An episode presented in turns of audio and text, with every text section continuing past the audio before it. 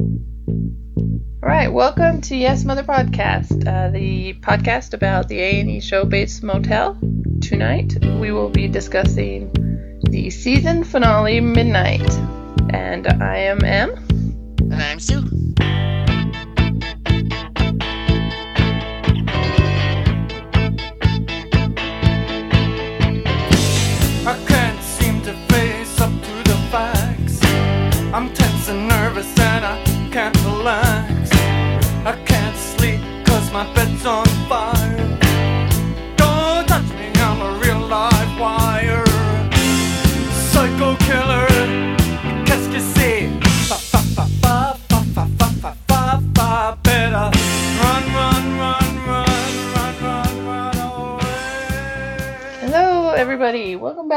To Yes Mother. We uh, we're back after one day, so not there's probably not going to be too much chit chat, and we're going to skip what we've been watching since we didn't watch much. I don't know about you. I didn't watch too much besides Midnight.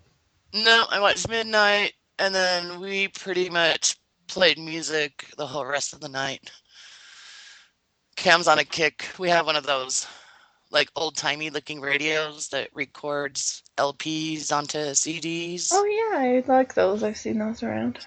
Yeah, and he's just been Cam's got a huge collection of you know, like out of print reggae music, early early reggae music that he loves and they're only on LP, so he's been putting them on disc and then moving them over to his iPad or iPod. So, Oh, that's cool.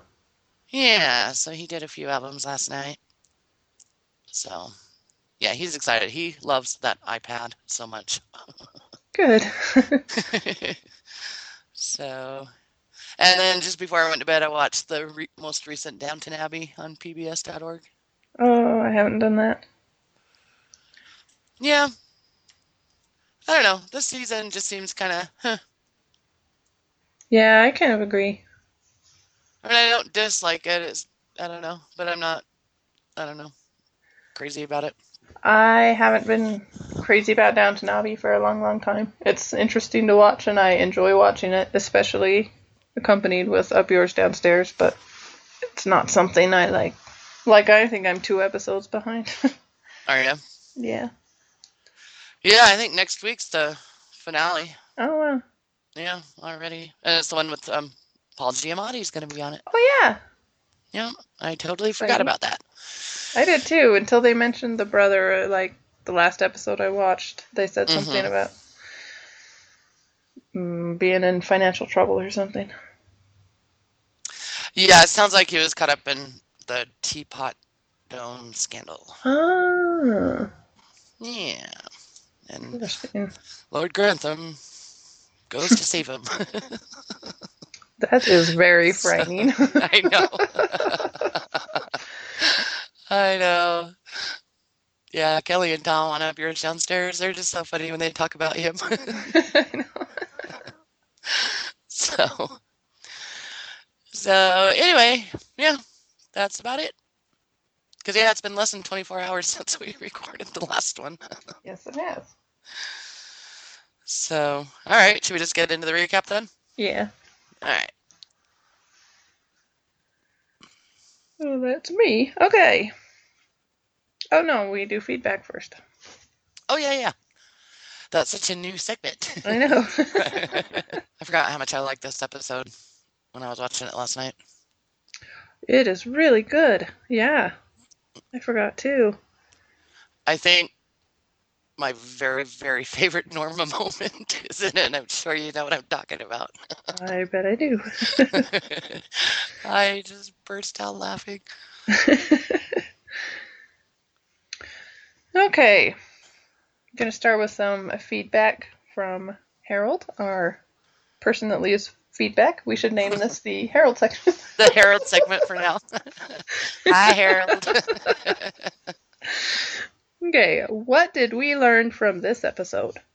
We learned a lot about Sheriff Romero. He has a code, and he says what he means. He is capable.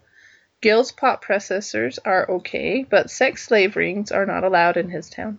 He doesn't even want their dirty money in his town. We learned a lot about Norma. What a great performance by Vera Farmiga in that scene where she tells Norman about her childhood. That was like hmm the it got to be like the Emmy contender Right. part. Um, did she got nominated? Did she win? I don't think so. Yeah, I don't think so either. But I know Yeah. she was, no, she was nominated. Right. She was nominated. I don't know who won, but she was up against like I think like Jessica Lange for American Horror. American Story. Horror Story, and yeah, some pretty good performances. Okay, we okay we learned that White Pine Bay has strange weather. It can rain cats and dogs by the school and be dry by the ducks. Very good point. I noticed that too. um, we learned not to stare longingly at Bradley while she is at a dance with her boyfriend when everyone in school knows that she cheated on him with that weirdo who just moved into town. Yes, I think hopefully uh, Norman learned that also. I kept wanting to call him Freddie. Okay. Poor Emma, maybe she will give up on Norman and find true happiness with Gunner and his baked goods.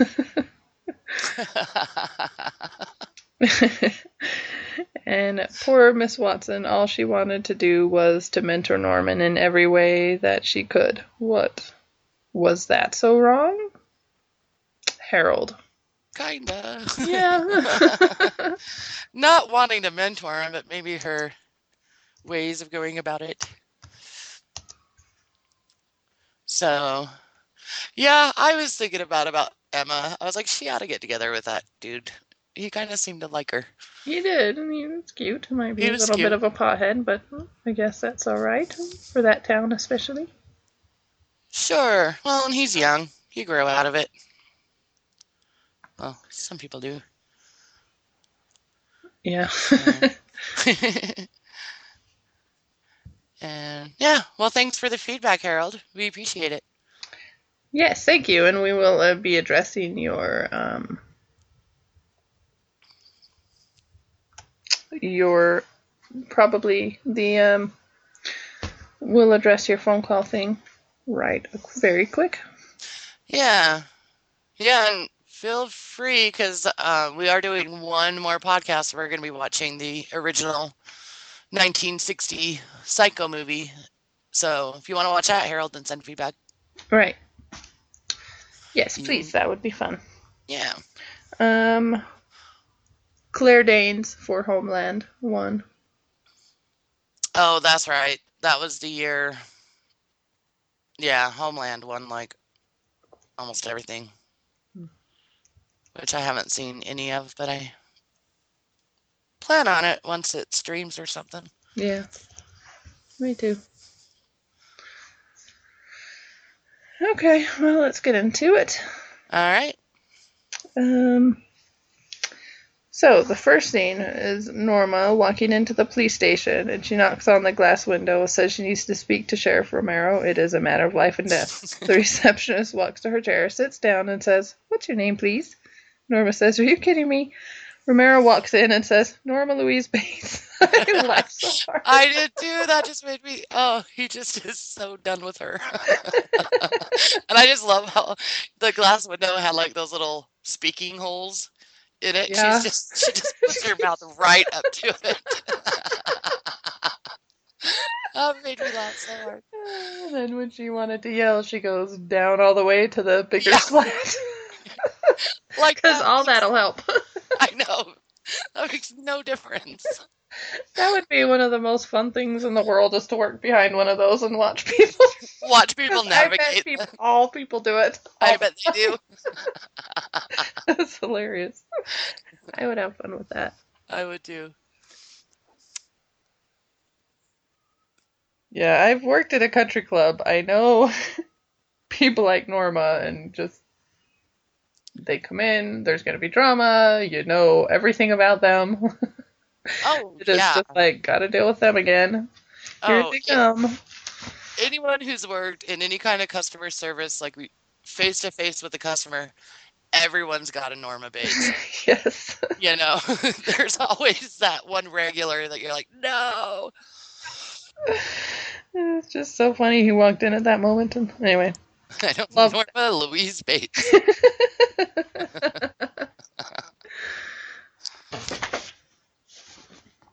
I almost want to rewatch Lost now just for him.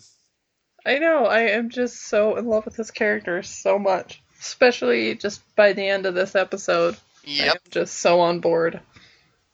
Yep. okay. Uh, so Norma says they need to talk, and it cuts to Romero and Norma in his office, and she's telling him about what Abernathy did the night before. She says he is expecting her to show up at the docks at midnight with $150,000. He asks what she said, and she says she told him she would show up because she had a gun to her neck. She says she doesn't have the money and she knows nothing about it. He thinks for a moment and says, All right, I'll take care of it. She says, So what? I'm just supposed to accept that you will take care of it? And he says, That's right. You need to trust me. She says that's hard to accept because she's supposed to show up with the money or he is going to kill her sons and her. Romero says no harm will come to them and she has his word and she says that is comforting and he kind of nods towards the door and she leaves. I love the way he does that. he just kind of looks at her and does a quick, like, get out. yep. Yep. So, yeah. So he just says he's going to take care of it. I don't blame Norma for being a little bit like, okay, that's that's it then. That you know, I'm supposed to just Oh, trust you. For sure. And, you know, later on, she sends Norman to a dance, you know, right when all this is going down.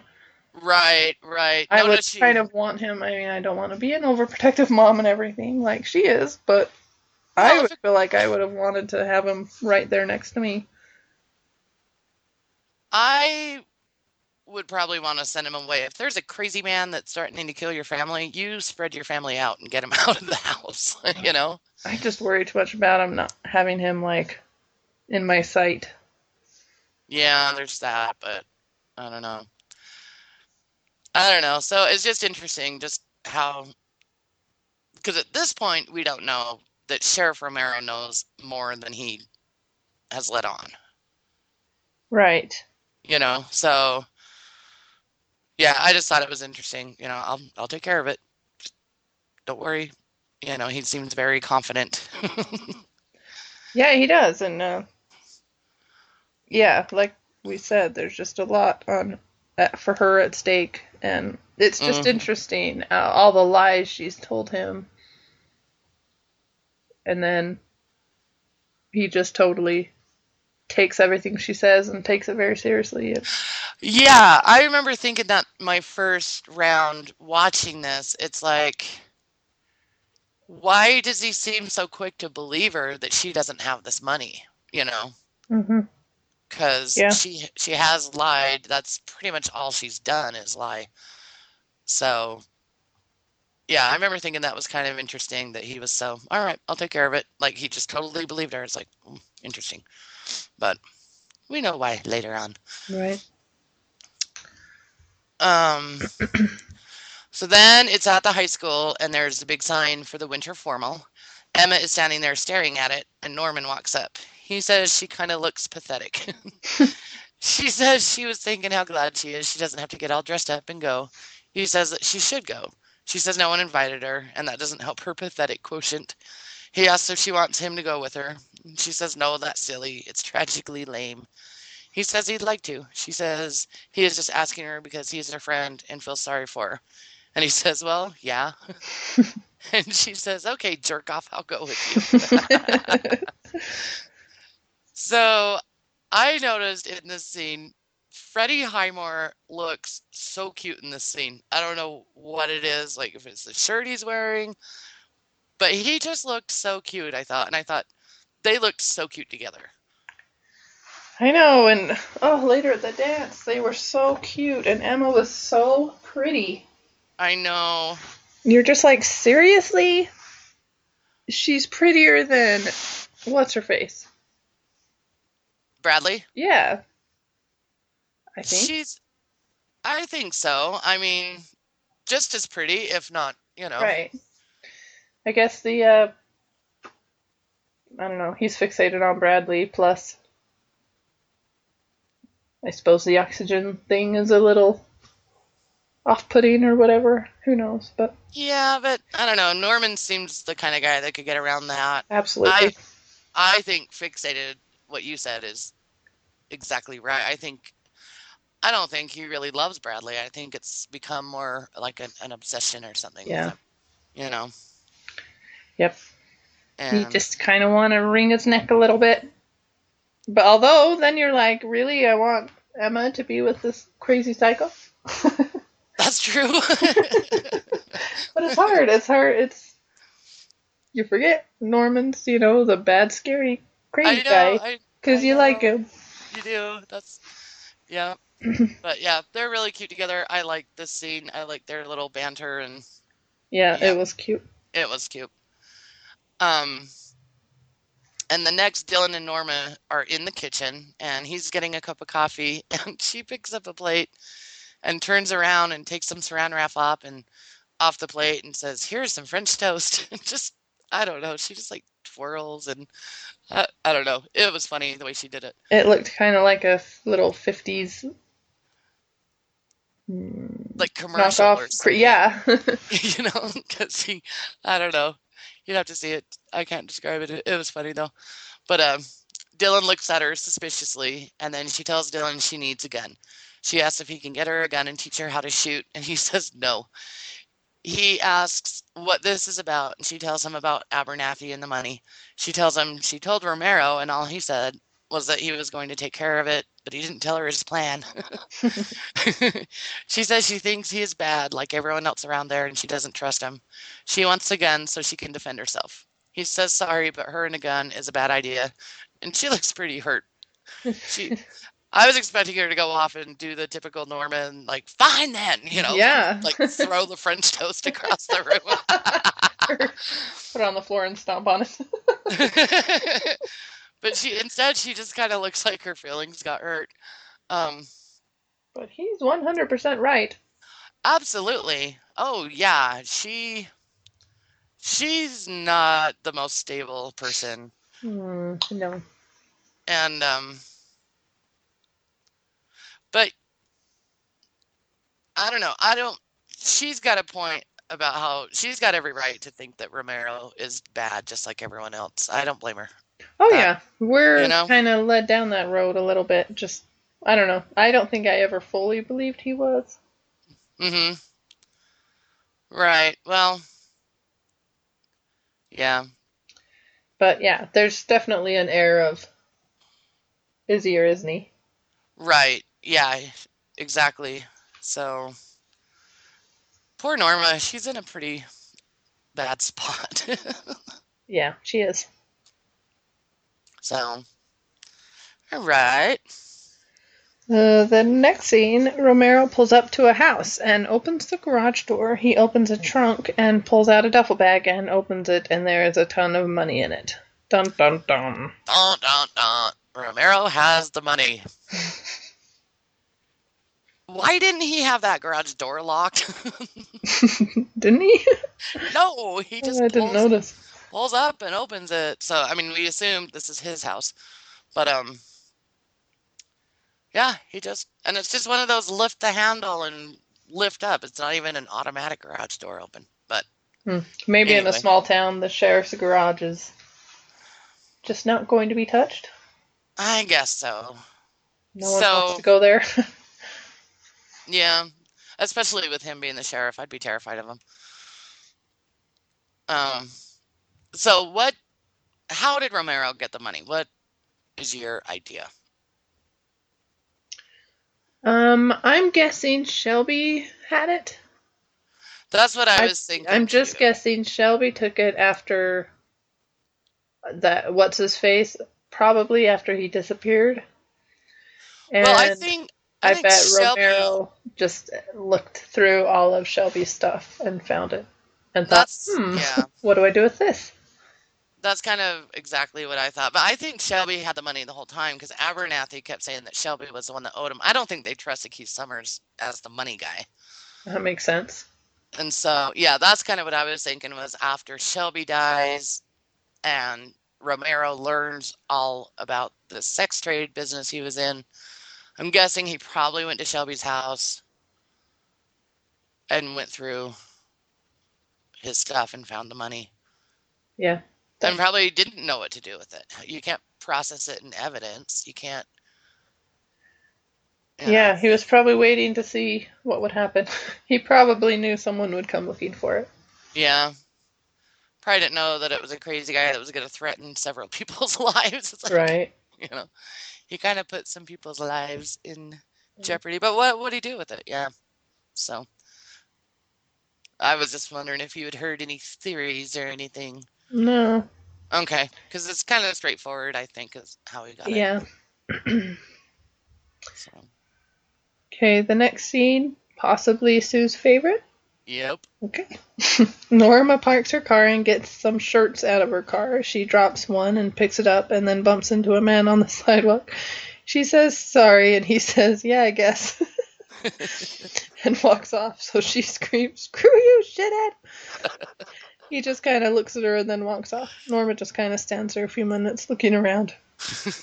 she, she was just like, He was not properly accepting my apologies. I know. I mean, it was kind of, I mean, yeah, I guess. That is kind of a dumb thing to say to someone who is sorry for bumping into you. I mean, Right? you I would say, oh, that's okay, or no problem. But oh man, when she just stops and looks over at him, just like, screw you, shithead. Oh, She's just unraveling. totally. And then I just love how she kind of checks herself. She stops and kind of looks around like, did anyone see that? and maybe had a little bit of a, hmm, maybe that was kind of crazy. yep. Oh, I just, I just want to see the whole outtake reel on that scene. I want to see all the ways she said it, Oh, You know. funny. and I don't know if I was a crew member, I I would just laugh every time. It just made me laugh so hard. it was hilarious. I love it. So oh, yeah, she's unraveling. She's at max stress level, I think. yeah, It's funny because I probably would have been at max stress level. Well, I don't know, a lot of times in her life lately that we've seen.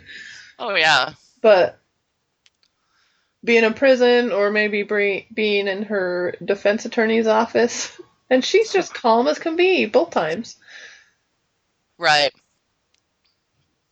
And I don't know, this just being able to take my worries to the sheriff, who I semi trust. She trusts him enough to come to him about everything, Right, true. and that he says he'll take care of it. I don't know. We are different people, I guess. Yeah. Yeah, but I think she really just kind of snaps and then I think she realizes I just yelled at a perfect stranger and maybe because in the next scene as we see she's waiting in a waiting room and the therapist opens his office door and he looks kind of surprised to see her. And she says it's it's our session time. And she said or he says that she called and canceled last week. She apologizes and says it's been a crazy week and asks if he can see her. He says okay and then he asks where norman was and she says he is at school so they go into his office and she asks him if he can give her some advice on how to handle stress and she kind of giggles did you notice her giggle um, I don't remember noticing it. it was kind of funny. Um, he asks why she is feeling stressed, and she says, "Just stuff, like like normal life stuff." Normal life stuff for who? life stuff. I know. None of this is normal, Norma. um, and you would think, I mean, the way that news spreads in this tiny little town, the therapist probably knows some of it, right? I mean, Oh, that's a good point. so so yeah, but um, so he asked how it's going with Norman, and she says it's fine. He's a good boy. He asked if it's going to be hard for her when he leaves, and she just goes when she when he leaves to go where, you know. he says college, and she says, "Oh yeah, right." She says Norman will probably go locally because of money. The and then the therapist starts writing something down, and Norma kind of tries to see what he's writing. Chuckles at that. he asked her when she was a little girl, is this what she thought parenting would be like? She says she doesn't remember. He asked if she remembers anything from when she was little. She thinks for a while and says, Yeah, you know, usual stuff. So, he asked what her parents were like. She says her dad was very kind, the kind of man that always smiled at you, like he would just take care of everything. Her mom worked at a bakery and smelled like cookies. He asks if they are gone now, and she says yes. And then he asks if she has any siblings, and she says no, she is an only child. And this whole time, she's like starting to like scratch her leg or yeah, she's getting a weird expression and a. yeah. Um, and then she just kind of says that she's not feeling very well and she's going to have to reschedule. And she gets up to leave, and the therapist asks if she is okay, and she says yes, she just needs to go home. Very So, strange. yeah, yeah, I. It was obviously just like it physically makes her ill when someone makes her talk about her childhood, basically. Yeah. Yeah, like I believed her that she wasn't just saying, "Hmm, you know what, I don't like, she was just uncomfortable with the questions and decided to get up and leave. I really think she Well, I think she ill. I think she was because she kind of like closes her eyes and it's like she kind of forgets where she is. She's not quite like a trance type thing that Norman goes into, but she just kind of seemed I don't know. She wasn't as present right there. She's just like, "Oh, I don't feel very good." Like she's almost saying it to herself. I don't know. Yeah, it was it was interesting, and I found it interesting that the therapist even asks her if she remembers anything from being a little girl. Like he just has pegged that some, you know, that's an odd question. Of course, everybody remembers being a little girl or boy. Right. And so it's odd that he sees her as so uh the word I don't know, damaged or Right. He really I that he I would even ask that. Yeah, I remember thinking when we were when I was watching this, I was like, he's a really good therapist. Yeah, I he, mean, yeah, we've said that a few times. We're like, man, that guy's good. he, yeah, because he does. He, You would think you would ask. I just think it's very interesting because you would think that he would ask, "What do you remember as a child, or you know, from when you were a little girl?" But he asked if she remembered anything. Yeah, I mean, there must be, because he's only met her that other one time when with Norman. hmm There just must be things that she was, you know, symptoms that he could see.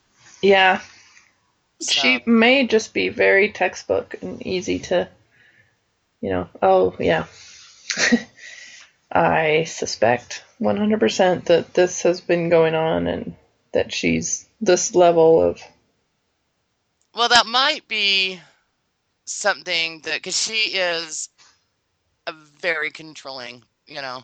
yeah. very controlling. Like even in the session with Norman, she answers all the questions. I mean, he's specifically talking to Norman and she would answer. And uh maybe that is a pretty textbook thing is that people who are that controlling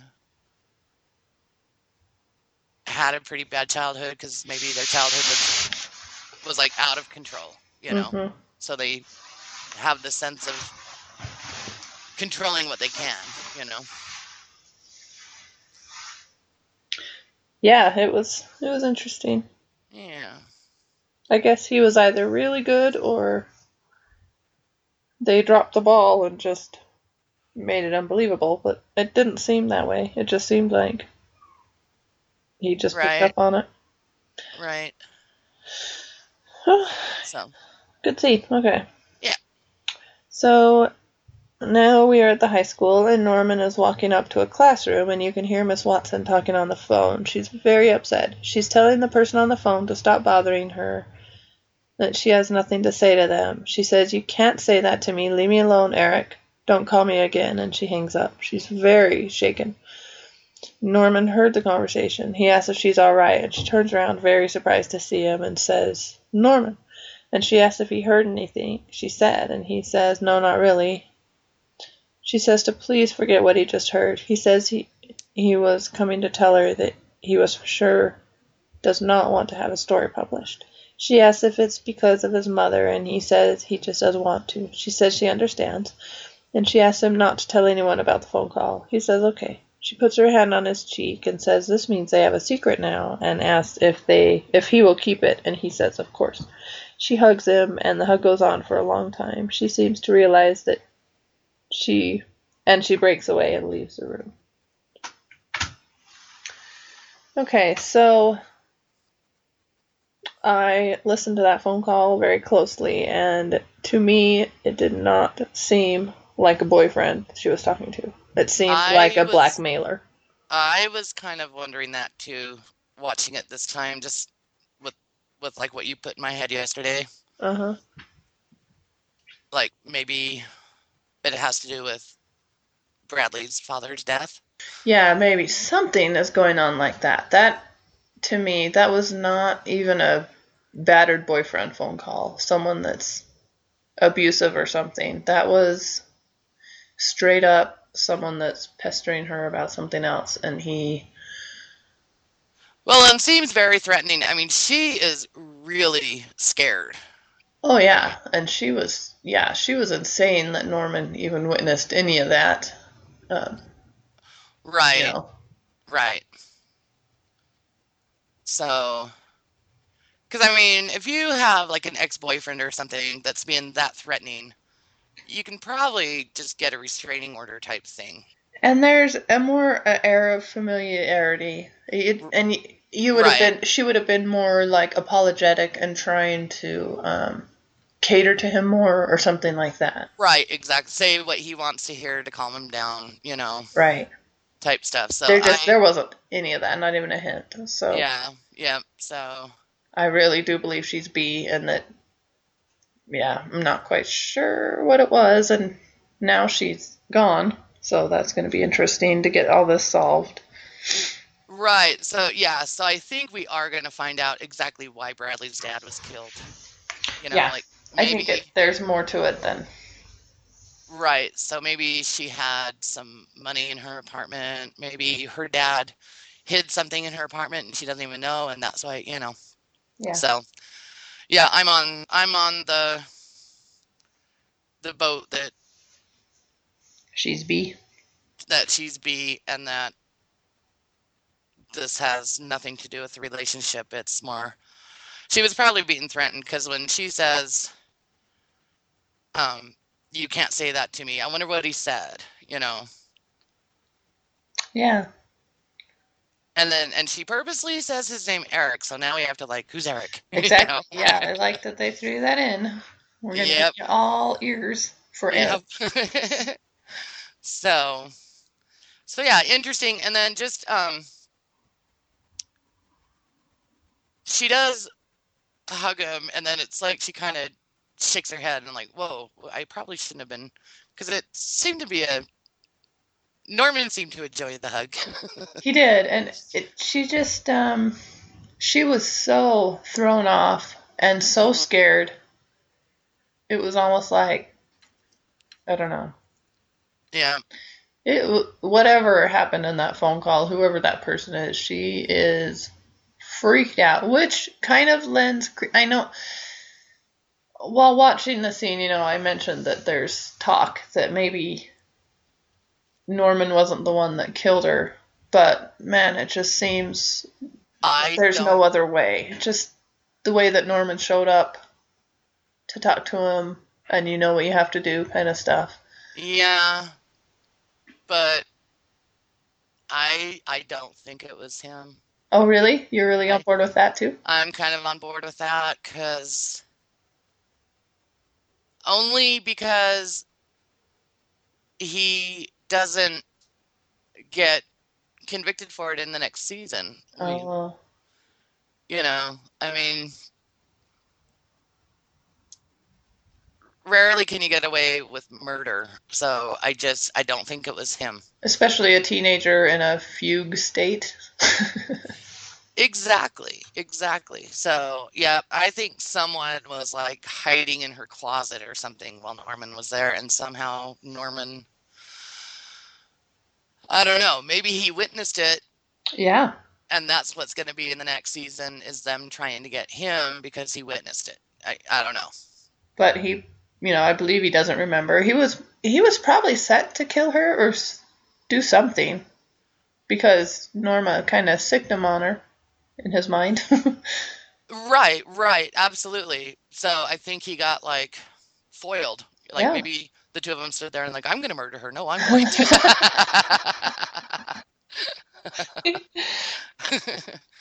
but um, so yeah, very interesting, and I'm so. Ooh, we have less than two weeks. I can't wait.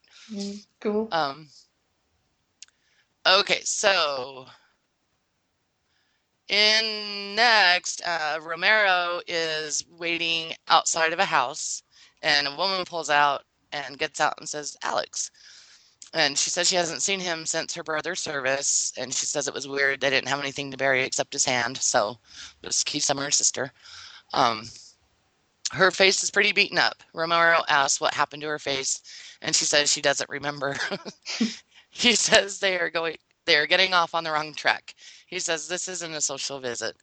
He says he knows she was doing all the bookkeeping for her brother's business, selling to girls from Asia.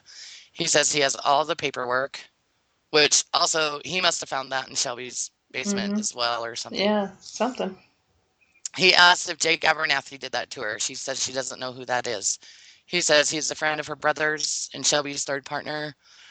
She says, You mean Joe Fioretti? Uh, he drives a black Cadillac, about 50. Romero says, Yeah, that's him. She says, A few days ago, he came by looking for some money that was owed him.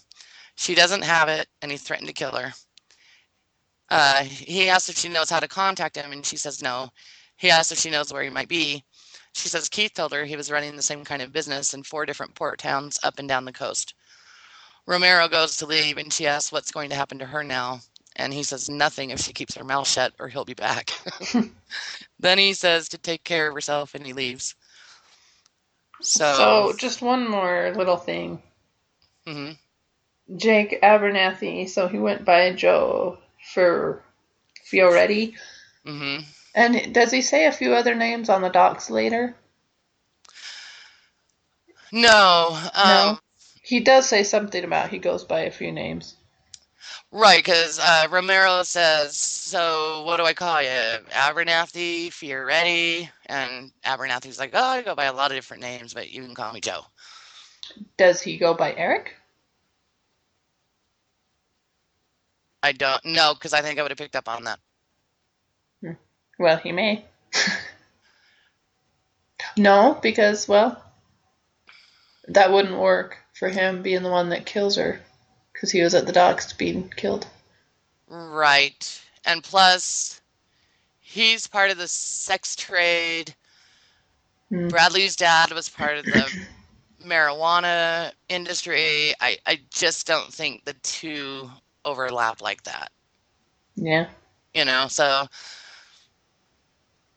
so yeah i don't think i don't think he's eric Okay.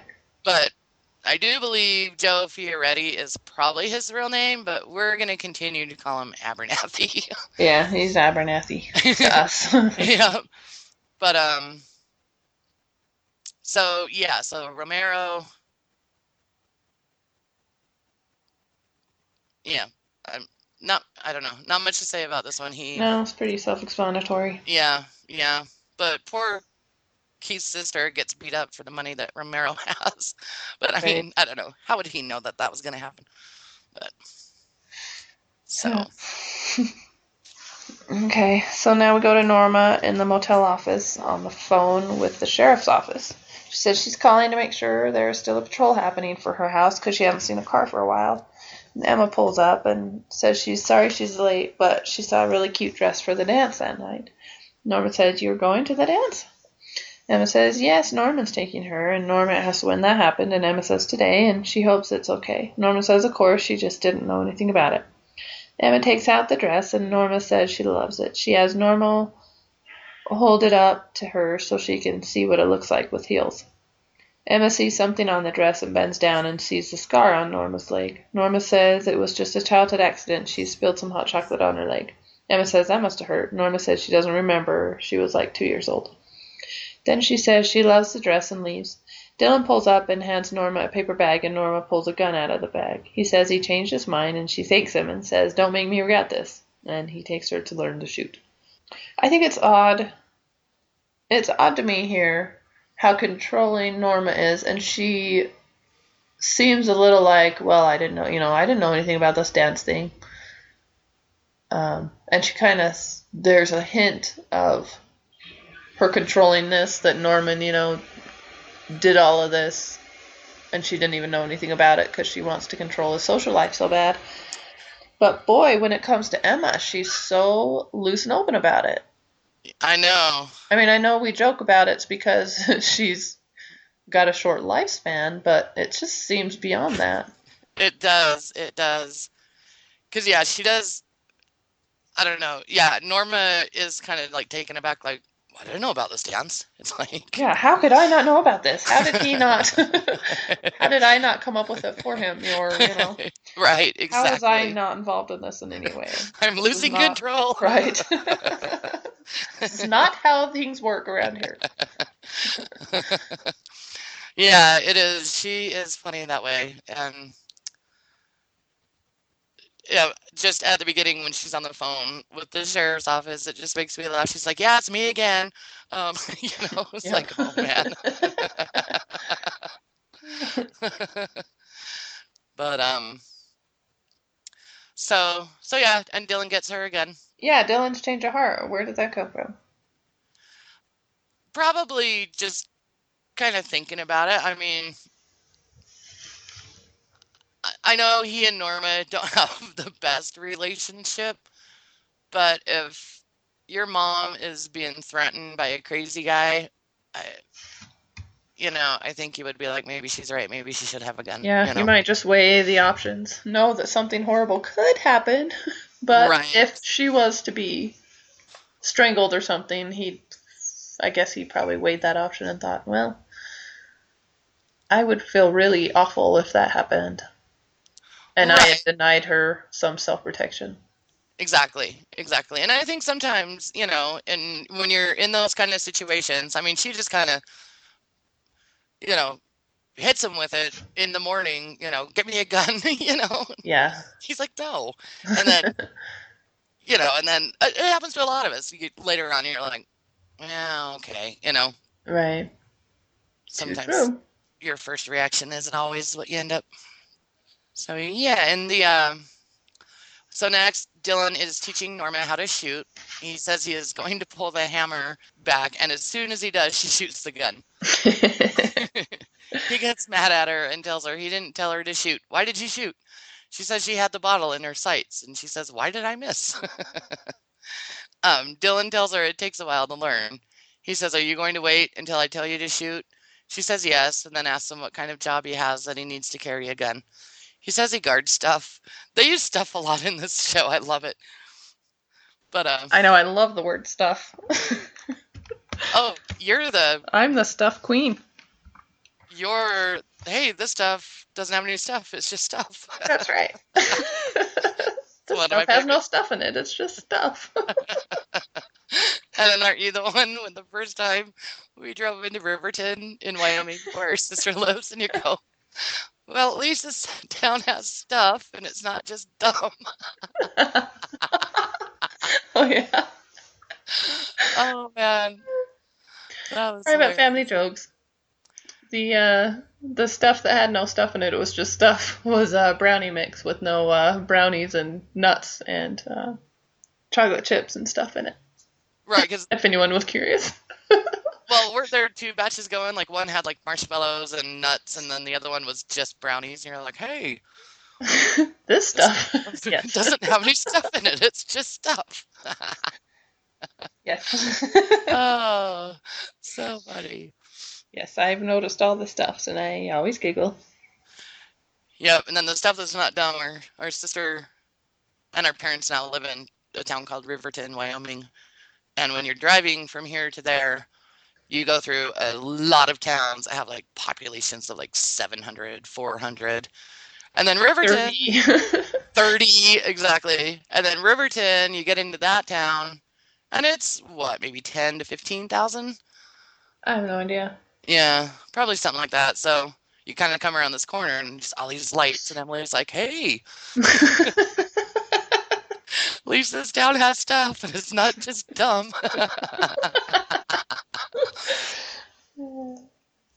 anyway, okay. Um, Stuff. Okay. so he says he guards stuff, and she says, what kind of stuff? He says weed, pot fields. She says, I don't like that. He says that is exactly why he didn't tell her. He doesn't need her passing judgment on him. He's 22. He's an adult. She says barely, and then she just shoots the gun. He says, Who is not the adult? I'm trying to teach you how to use a firearm, and you're doing whatever the hell you want. This is serious shit. She says, Okay. She will listen to his instructions. And he goes back to teaching her. He says, Squeeze the trigger. Don't yank on it, okay, mom? And she pulls the trigger and shoots the bottle. And she kind of dances around. Loved the dance. I did too. um, and then she looks at Dylan and she says, You called me mom. Dylan says, What? she says he hasn't done that in a long time. And he says, Well, you have a loaded gun in your hands, Norma. He's like, what? I didn't call you whore? I know. I was like, It's my usual word. She kind of starts crying and says she is really scared. Dylan says he knows, but from what he hears, Romero is the man in this town, and she is going to have to trust him and do what he says. He says he knows that will be hard for her, but it's what she's going to have to do.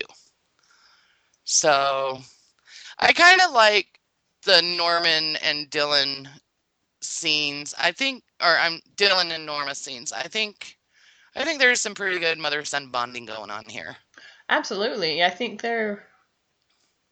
I just, I, you know, we don't know much about their past, but I do know that from what I've gleaned from it, they're probably in the best place together they've been in a very, very, Right, since he very was a long time. Yeah, as a little kid. a very young child or something. Yeah. Um, and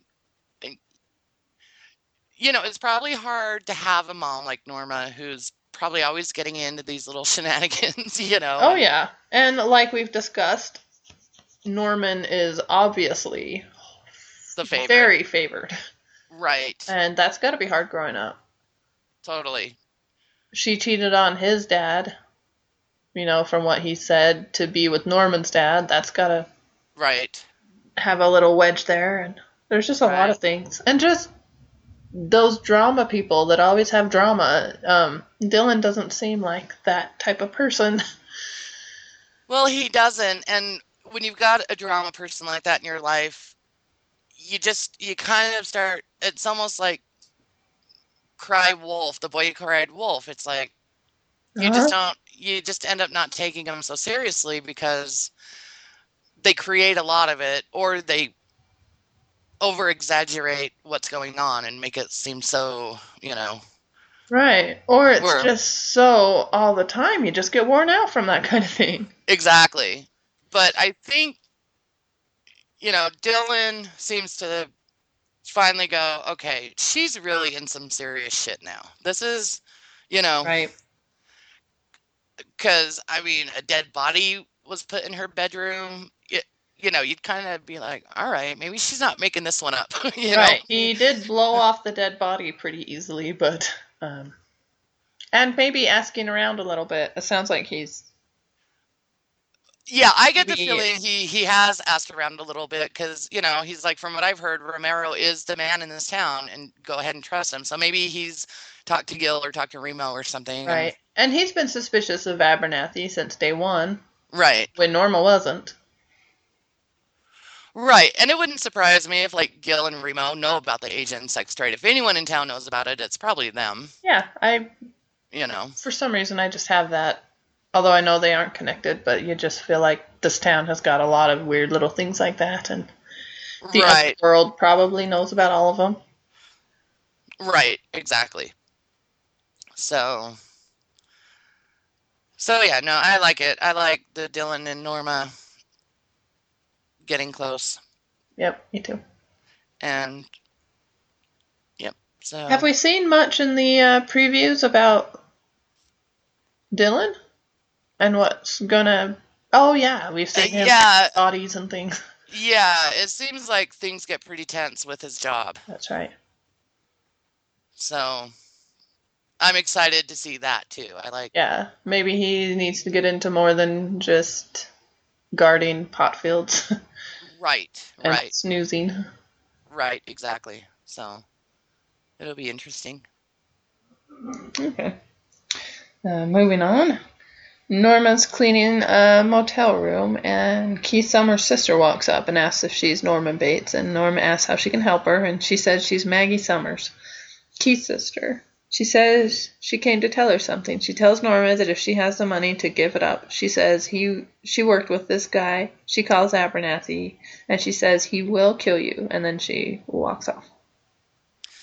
Yeah, how creeped out would you be if you were Norma and this like Lady with a beat up face. lady with a beat up face just kind of Oh, and the sister of the guy you killed and that raped you. I know, I know. Oh, uh, yes, Maggie Summers, yep. Keith's sister. Uh, yes, Yes. And you know, and she's like, This guy you call Abernathy, he's gonna kill you. I mean I think that was nice of Maggie to do that, you know, to say, Hey, you know, I know this guy. He means business. You give him the money if you have it. Um she didn't have to do that. I thought that was kind of cool she did. absolutely. But uh, yeah, just the money again. You know, if you have to give it up, she's just like, I have no idea. I know how So scary. That just so that would make you feel so powerless, and that's got to be the worst thing in the world for Norma. You know, that's what she's most afraid of is to be powerless. Right, right. I mean, she's okay when she's being, you know, accused of doing something she's done, you know. Right. But this she has nothing to do with, and there's nothing worse than someone thinking that you've done something that you didn't, and you you've got no recourse. You've got no way to say, "Look, I, I don't know how to convince you. I don't know what you're talking about." You know. Yeah, that's tough. And it's tough. So, and it just seems, you know, Norma kind of breaks down a little bit after Maggie Summers leaves. It's just like, oh man, I'm gonna die tonight. hmm Ugh, terrible. So, anywho, See, then we go to Norman doing homework, and the doorbell rings, and it's Bradley, and she asks if Dylan's home. And Norman just kind of stands there for a minute. Dylan? I know he goes, Really? Dylan, It's Dylan you're looking for? Okay. poor guy. I know, that's the worst. Um, he, but he says he'll go get him and asks her in. And Dylan's coming down the stairs carrying a box. He hands her the box and says it's all the stuff from his desk. She thanks him for doing that, and Dylan and Bradley stare at each other for a few minutes. And Norman says he's going to go finish his homework. He's just standing awkwardly. I know. he bumps into Dylan when he walks out, and Bradley asks, and Bradley says it was really nice of him to do that for her, and Dylan says it was no big deal. The camera pans out, and we see Norman hiding behind the wall, listening to them, as any person in the world would have been doing Absolutely. in that situation. Um, Dylan takes the box and says, I found this, and pulls out her dad's pocket watch. Now the camera is just on Norman, and we hear Bradley say, My dad's watch, thank you. Dylan says, Anytime, even though we almost got shot. She laughs and says, Yeah, that was crazy. And Norman seems more and more agitated. Then Bradley says, Okay, this is it, I won't bug you anymore. And Dylan says, You can bug me, that's fine. You can bug me anytime. yeah, so poor Norman and man, he he looks like he's like going into one of his things. Yeah. Well, you know, they sound so friendly and, you know, little private jokes and oh, yeah, totally. remember when they got shot? You know, obviously a lot had happened with them together.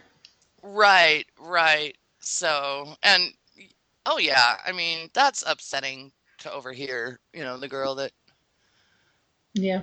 you think you're in love with, and now your older ladies' man, good looking brother is like flirting around with her, and she's flirting back. Spending Kinda. time with her, doing nice things for her. Right. They obviously went on a little adventure together, you Right. know. So, yeah. I kind of liked how when Dylan leaves to go finish his homework, he does kind of that shoulder bump into Dylan. Yeah. I like that too. So, so yeah, there he got the pocket watch for her. I mean, the thing is, is that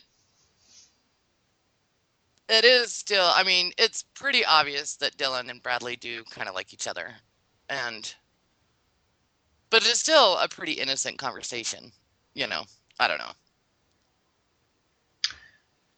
Oh yeah, it is. It's innocent, but um, I thought the most damning thing of the whole thing was Dylan saying, "You can bug me. That's fine. You can bug me anytime." I thought if Yeah. didn't have added that, It wouldn't have been so bad. yeah, for me, Yeah. just out of that, except for the very beginning when she asked for Dylan. But then to see him coming down the stairs with a box, like there was a real purpose for her coming, and Dylan was like the only one that could have helped her in that. That like explained away her being there and asking for Dylan. Exactly. Um, Exactly. and but and then everything else, you know, just a little of their little back and forth was a little familiar sounding and everything, but to me, Yeah. just the worst at the end was at the end there that he kind of goes on about bugging him anytime. Right, because he could have just said, "Oh, that's fine. You know, I, I, I work there. It was easy. You know." But Right. no, he's like, "You can bug me anytime." Exactly.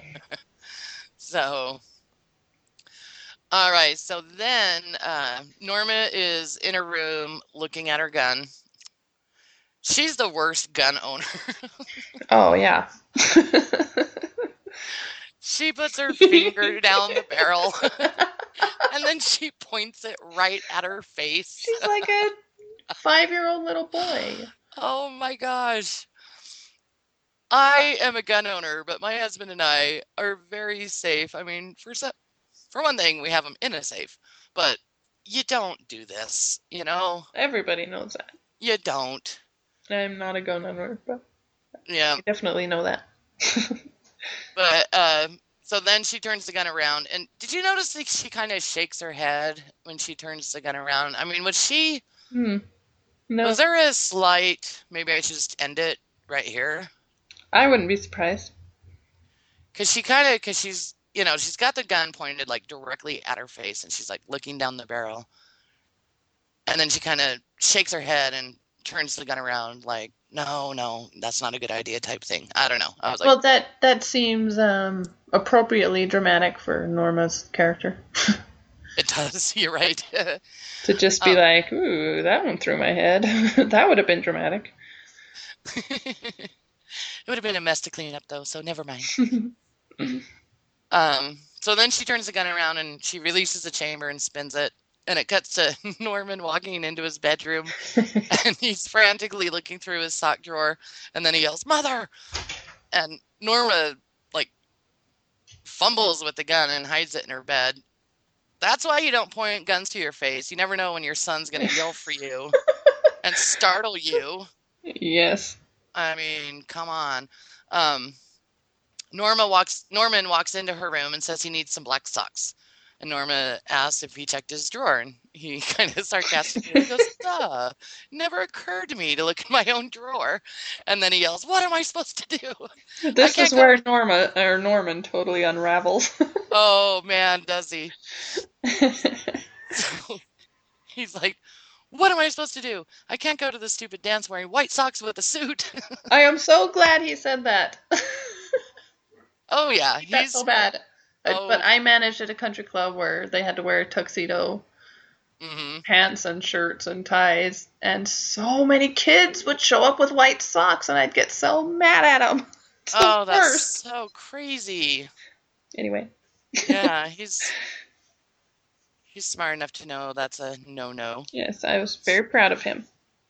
Yeah. But um then Norma kind of yells back, I don't know where your stupid black socks are. It isn't my fault you decided last minute to go to the dance. What am I supposed to do? Darn some socks?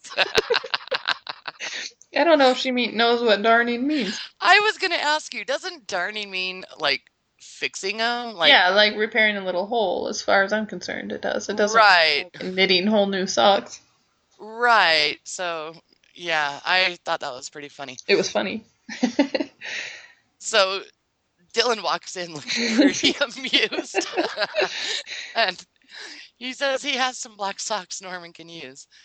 Norman walks out of the room. Dylan walks into Dylan or into Norman's room and tosses him some socks. Norman doesn't say anything. Dylan says that mom is a little stressed out, so take it easy on her. Norman says thanks for the tip. Dylan said Dylan asks if he is okay. Norman says he's fine. And then kind of Dylan, I think, figures it out. He says, I was he was only helping Bradley because some of her dad's stuff was at his work. Norman says, Whatever, I'm over her. If you want to go out with her, go out with her. Dylan says he's not going out with her. Norman says, But you want to, who wouldn't? Dylan says, This is a stupid conversation. Norman says, All conversations are stupid. It's just blah blah blah. like like rats trying to get through a maze. Like it has some purpose or meaning, but it doesn't. Dylan says, Okay, now you're creeping me out. Norman says, just do what you want as far as Bradley is concerned. She probably likes you. You should ask her out. Dylan says, I should. Norman says, Yeah, you should. I'm fine. I'm completely 100% over it. And he walks out of the room. How do you convince somebody you're 100% over somebody? Stop saying it. I know. or how to convince somebody that you are not 100% over someone. yeah. So funny. But yeah, this uh some interesting things in it. Um you, his little going off about conversation stupid and the rats in a maze and the blah blah blah kind of takes you back to his little dog Juno and talking to the stuffed thing Oh, yeah. I didn't think of that. and just kind of you start seeing maybe he's preferring just making up his own conversations in his head kind of stuff. Yeah. Pro- yeah, because I was thinking that what he was referring to was like maybe right after Bradley's dad died, and he spends, you know, he and Bradley go to ice cream together, and they have some pretty good conversations, and they seem to be. I think they were pretty meaningful to Norman. Right, and they did seem meaningful, and they were meaningful for her at the time. She's trying to make sense of her dad dying, and she found somebody that his dad had actually died. dad had died and you know she even tells him in that scene you know i like spending time with you because you're not trying to cheer me up and you know so they do have a pretty meaningful conversation so i i, I kind of think Mm. that that's what he's referring to Yeah, you're right. It's just you know like it has some purpose or meaning but it doesn't you know i think he's realizing i don't know Totally. I, yeah, I think you're totally right. So, but yeah, this is kind of the beginning of Norman's really bad day. Right. Yeah, I Um, think I got caught up in to Norman's bigger picture just because Dylan said that he's creeping him out. Just using that term, I started going creepy and oh, right. But yeah, I think it might have been no more than just. Yeah, I mean, Bradley had all these meaningful conversations. Right, and obviously they didn't mean anything. I mean, he's not seeing it as they did at the time. It doesn't just because you're not together like you thought doesn't mean they still weren't meaningful conversations. you know? right, sure. But you know, he's he's a young kid. He's not, you know, he's how does Miss Watson put it when she and the principal are talking to Norman, like emotionally not normal or unstable or Emotionally unusual? unusual, that's the word. Because yeah, when he goes to Bradley's house, when he has that very awkward, you know, monologue of how they're going to be together, Right. you know, I yeah. So anyway, And then, in the next scene, Norma decides to dump even more on him. I know. Good grief. I know the timing made sense in her head because she thinks she's gonna die, but Right.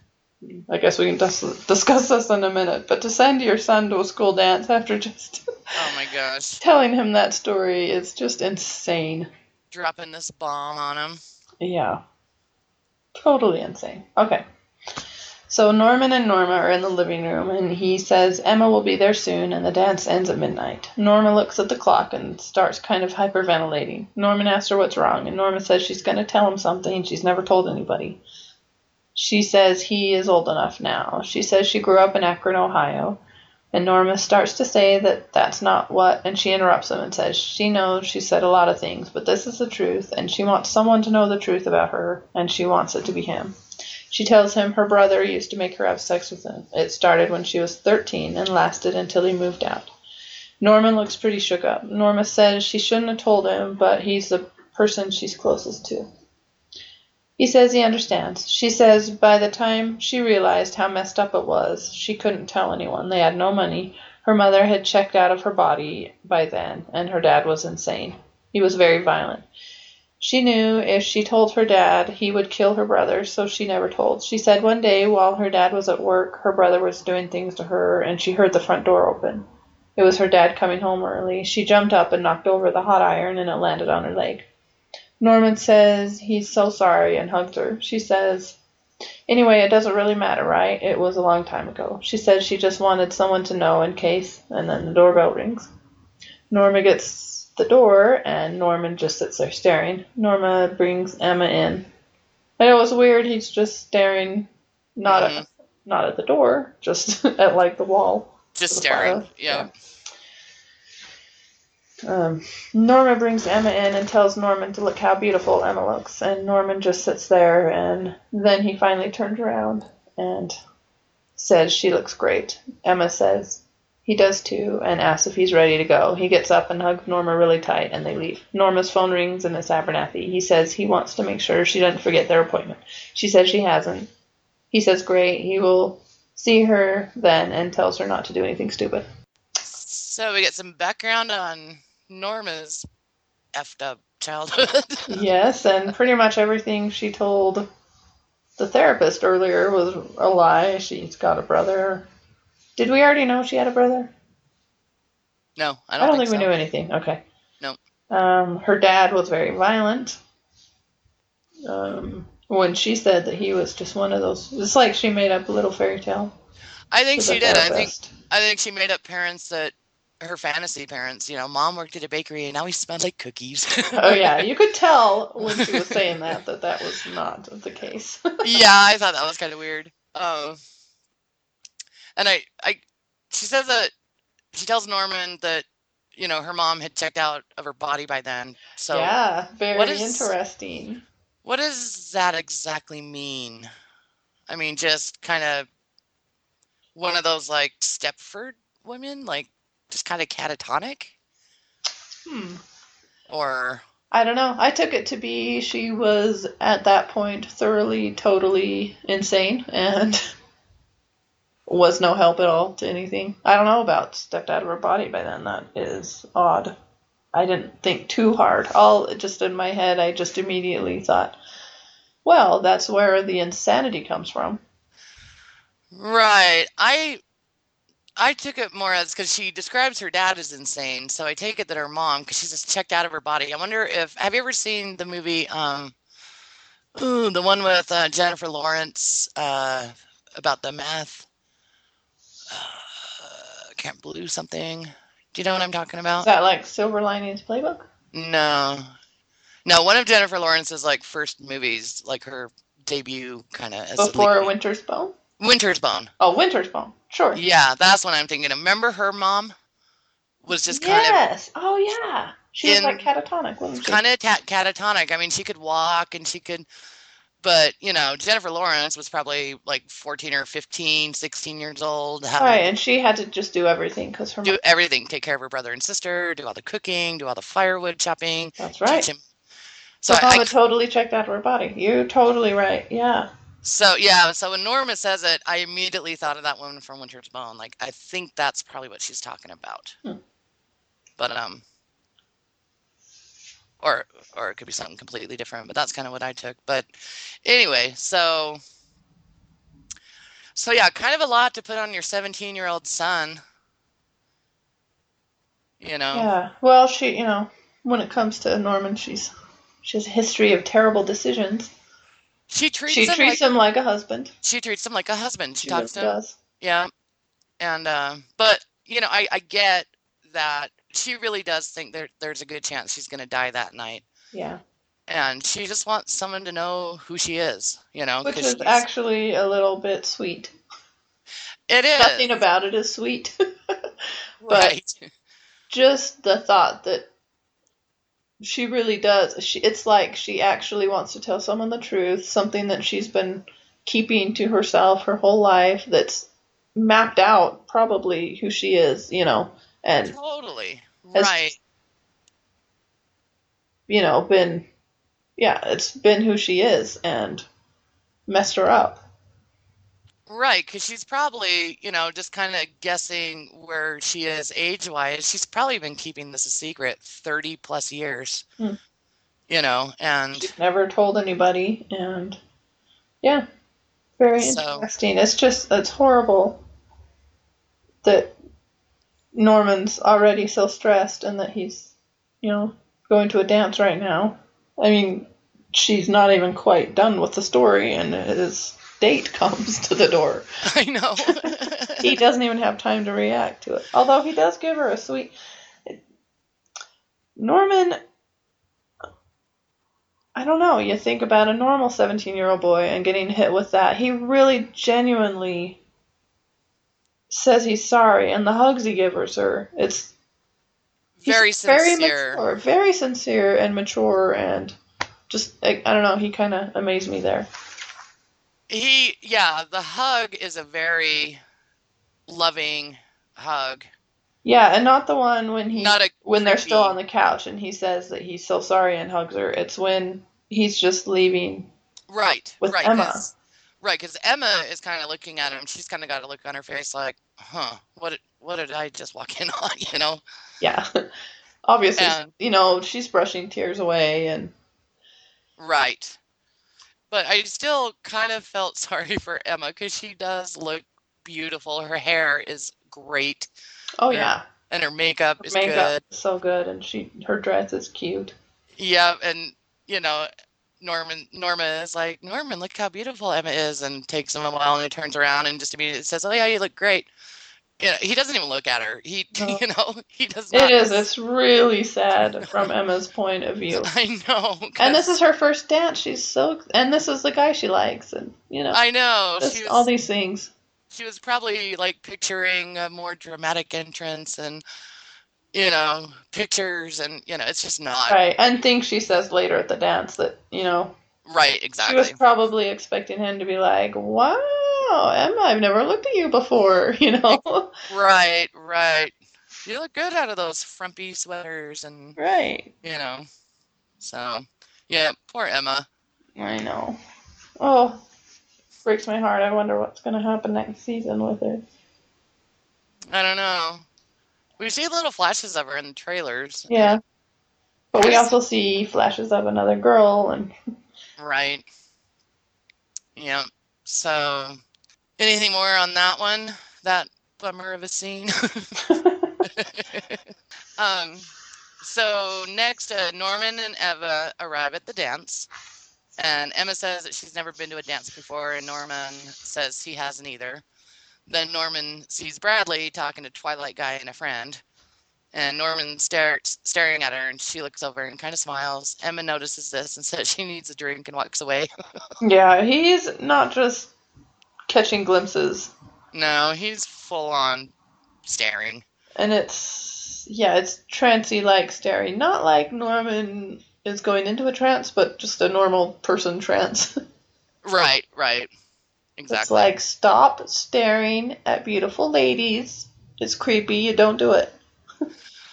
Right. And especially when you're on a date with someone else. Well, of course.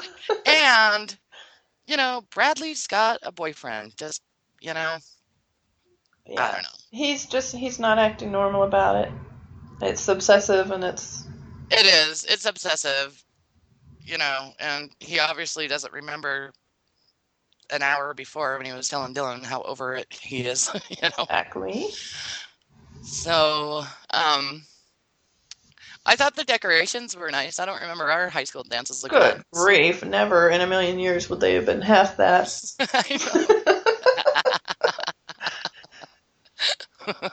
Yeah, it was like a, it was movie magic stuff. It was. Like in like the, you know, I was watching with Matt. You know, the pilot and that party where the Radiohead songs playing in that first episode.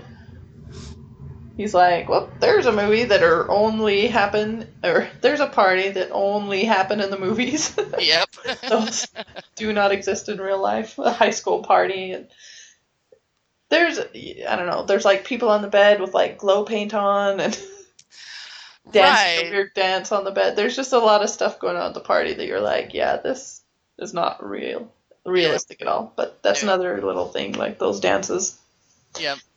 I suppose there's places in maybe Beverly Hills or something that really I know. I that. was, I was just gonna say maybe if you go to like Hollywood High or something. Right. It doesn't happen in Springville, Utah. Not in Springville, Utah. No. I think our high school dance budget was like we can afford five rolls of crepe paper. right. There would be a, balloons. a couple things hanging on the walls, maybe, and then they'd make like a a few balloons where you'd take there'd be like a picture station. they would put a little Right. paper in the back of that and a couple balloons on either side of you and And try to hide maybe a that, chair. try to hide the basketball. right. a couple a couple uh, streamers springing from the basketball hoop will do nicely.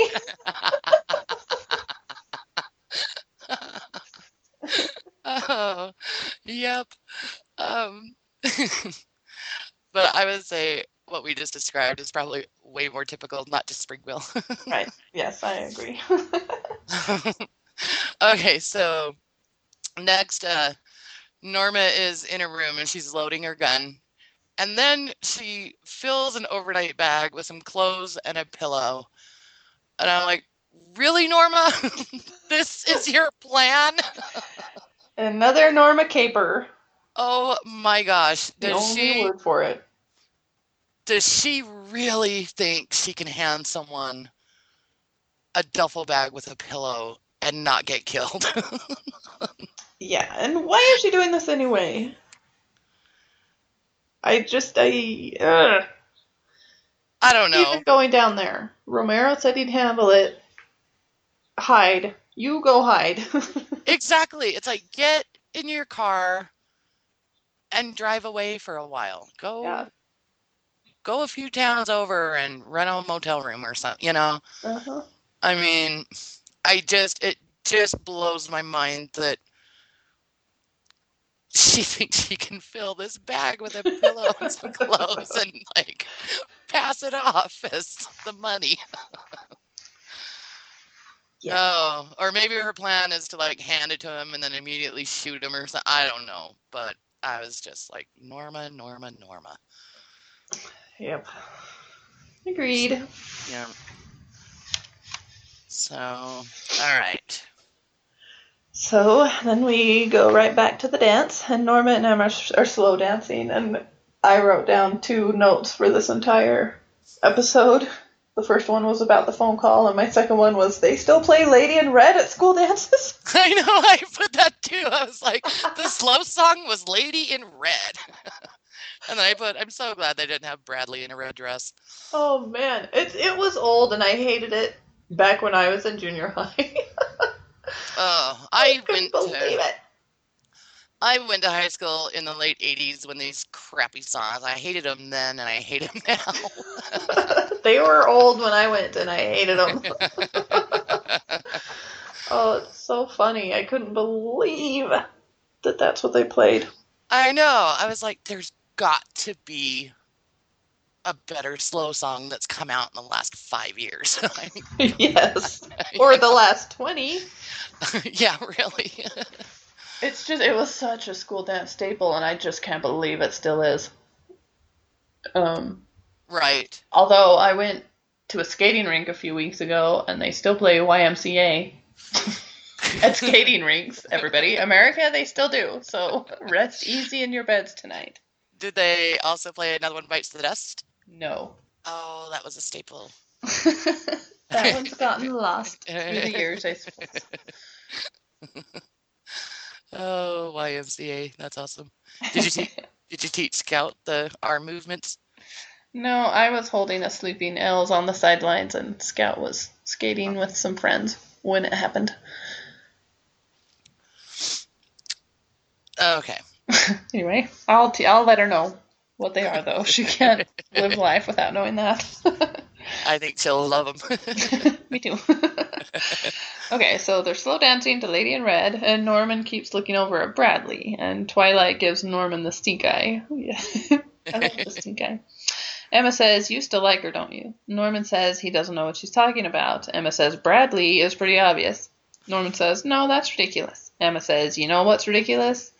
Me thinking you would take me to the dance and see me all dressed up and realize you have feelings for me because you do, Norma Bates. You're just too stupid to know it. Emma steps away and says she better go. He says he'll go with her. She says she doesn't want him to. He can get a ride home with someone else and she leaves. Love it. yep. And she kind of like, I don't know, like fist pumps him. Like he kind, she kind of hits him in the chest. like you're too Yeah. stupid to know it. yeah, I love everything. she- I just, I love that. It broke my heart, but yeah, I was like, right on, Emma. Yep. And yeah, you leave, let him get a ride home. I know. He was like, okay, I'll go with you. I mean, Norman, come on. Oy, okay. Um, then Twilight comes up to Norman and asks if he can talk to him outside. And they go outside, and Norman asks what he wants, and Twilight says to leave Bradley alone. And he even asks him what he wants, like he doesn't know. He I know. What is his problem? And then Norman says he isn't bothering her. He hasn't even spoken with her. And Twilight says he knows what happened. He says you took advantage of her after her father died. Norman says she invited him over, and Twilight just punches him and knocks him down. and he says stay away from her and leaves. And Norman starts walking home. And it's pouring rain, and Miss Watson pulls up and asks what he's doing walking in the rain and tells him to get in her car. He gets in and she sees his face and she asks what happened and he says he got punched. She says it's a pretty nasty cut and says to come to her place and she will clean it up and and then take him home. Yep. So Is that where he's like you should see the other guy, but then he's like, Oh, he, he just punched me. Yeah, yeah. He first says, "I got in a fight," and then he goes, "Well, That's I got right. punched." I made up that you should see the other guy. he does say something like that. okay. Yeah. So. Actually, it wasn't a fight as much as I got punched. You know, yep. So she wants to take him to her house to clean up the the wound. It's like just take him home. yes, odd decision there, Miss Watson. Yes. Just take him home. His mom can clean up the cut. Yeah, you're, uh, I don't know what her deal is. I guess she's got a thing for Norman and thinks it might be a good idea. Well, yeah, obvious, yeah. So, anyway, not much. I mean, I can understand why Twilight's mad at him Oh, sure. and punches him. Norman deserved it. He it. deserved it. Yeah. So, but he is. He's so clueless. I mean, you can't just stare at someone's girlfriend and not expect to get in trouble for that. Yeah, it's so funny. It's like he acts like no one can see him staring at her. Right, right. When other people have noticed it too, because her friends in the bathroom when Emma, you know, Right, they're like, he just stares at her. right. So, anyway, so next, uh, Norma is at the docks with her overnight bag. She sees a truck pull up in Heights. It's Romero, and he is carrying his shuff, his duffel bag of money. Norma watches him from her hiding place. Abernathy pulls up. He gets out of the car and asks Romero who he is. He says, I'm Alex Romero. What do I call you? Abernathy, if you're ready. Abernathy says he goes by a lot of different names, but Romero can call him Joe. Abernathy asks what happened to the cute but nutty lady who runs the motel. and it kind of cuts to Norman. Me? I think that's so cute that he described her that way. I know it's pretty, uh, pretty r- spot on. uh, Romero says she is no longer involved. Abernathy asks if he killed her, and Romero says, let's just say it's been handled. Abernathy asked if the bag is for him, and Romero said he thought they should talk first. Abernathy says, about what? Romero says that if he is going to run a business in his town, he should know about it. Abernathy says he was running a business. It's past tense now. Romero says maybe that doesn't have to be the case. He had the wrong partners. Abernathy asks Romero how he got his money. Romero says, This is what you need to understand. This is my town. If you want to keep your business here, you have to go through me and make a new deal 50 50. Abernathy says that is more than Summers and Shelby made combined. Romero says that is because they were idiots. and this whole time it keeps cutting to Norma and she's like got her gun up and she's like pointing at one. Oh, I was so mad the first time I saw this. I thought, Oh. you have got to be kidding me, Norman. Norma. I know. She still uh, uh, just thinks that she can handle this. I mean, yeah, she's like pointing the gun at Romero and then back at Abernathy, and it's just like, oh man. Now, while I was falling, I was falling for Romano being Romero being um, a big bad at this point. I was too. The They had me hook, line, and sinker, but still, the thought of her like trying to shoot one of them and missing and what that would do for what was going on was just killing me. I was so mad. I know, I know. She her decisions are just so crazy. Just Um, sit there, you're hiding, watch it play out. I know, I know. You've got a gun if you need it, but stop it. Anyway. Yeah. Um, but no, I was buying it too. I really thought Romero was trying to make a deal with Abernathy. Yeah. Um, I thought, well, he is the big bad. What do you know? Yep, exactly. um, yeah, so Romero says that his previous partners were idiots. Romero says going forward, he's going to make all the decisions. And he says he has a cell number on a card in the bag, and he tosses the bag at Abernathy's feet. Abernathy reaches down to pick it up, and Romero shoots him three or four times, and Abernathy falls in the water. Romero picks up the duffel bag and says, Not in my town, you piece of shit. And he throws the bag into the water. Then he says, You can go home now, Norma. and she just immediately pops up from behind her hiding place. Oh, she just pops up like a prairie dog.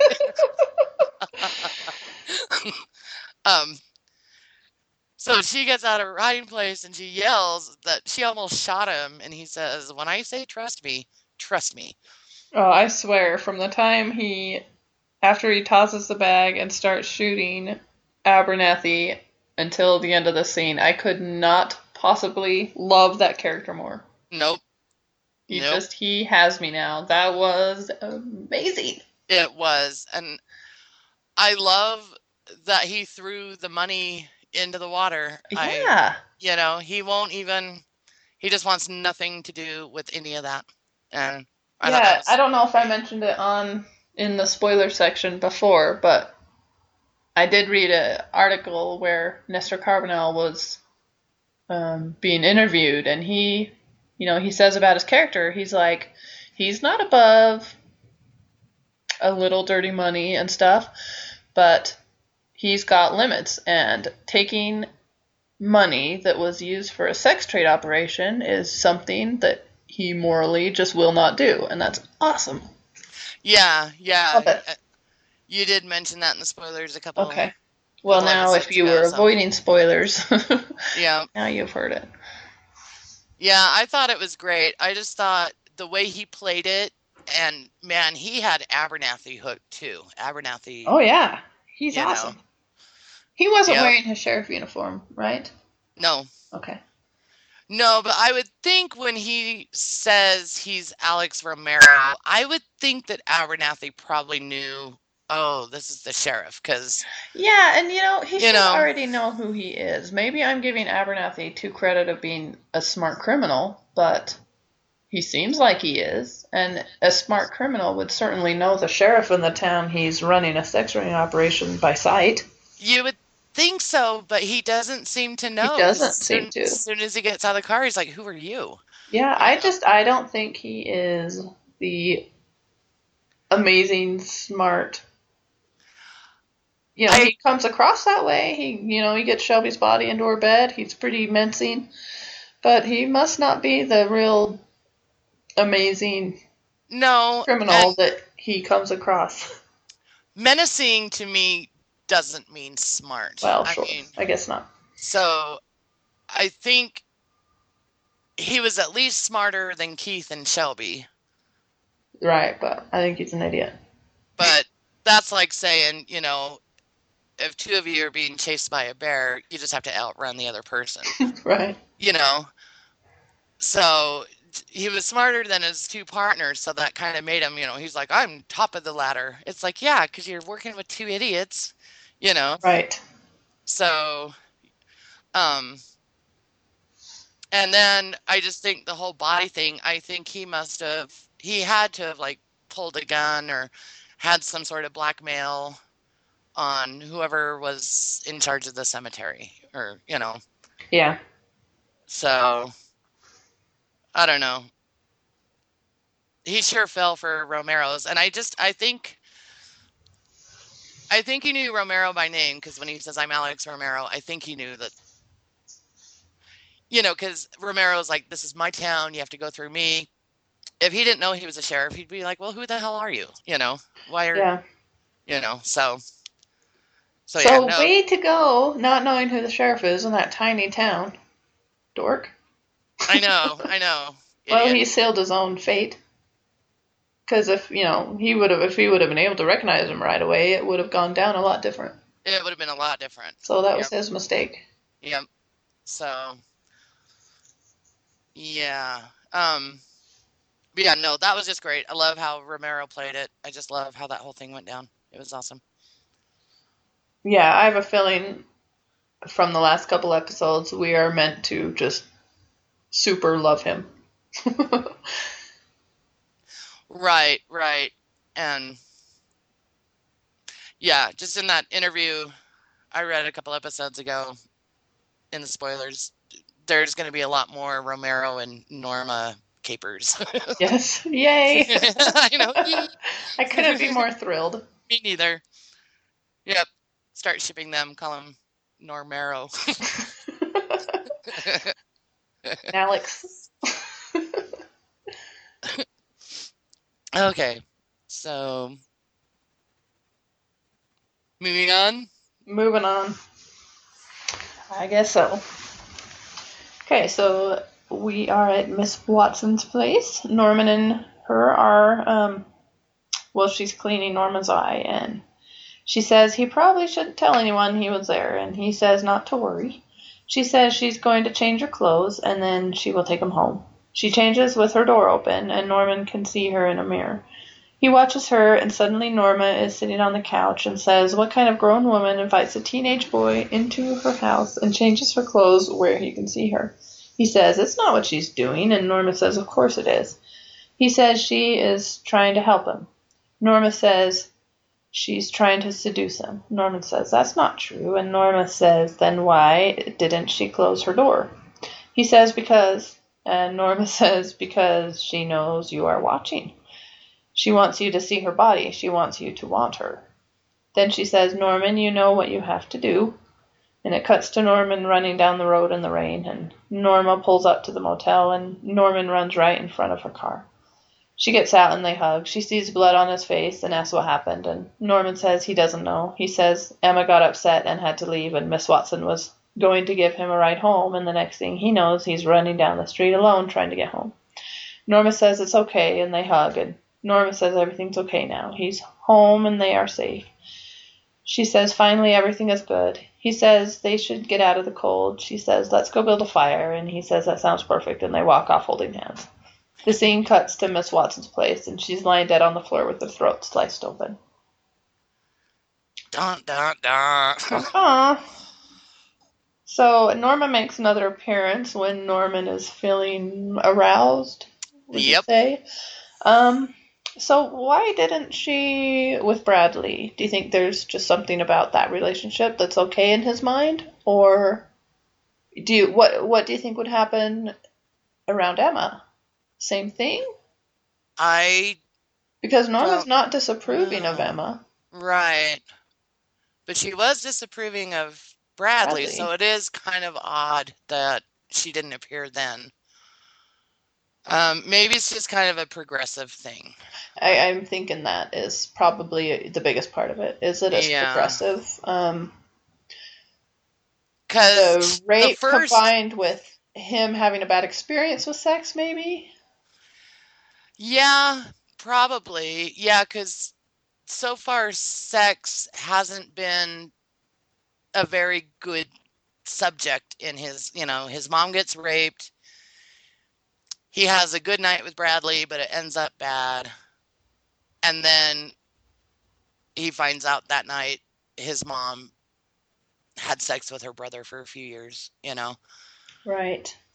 So, And you know, everybody knows that sleeping with your teacher is inappropriate. So there's a lot more inappropriateness than with Bradley.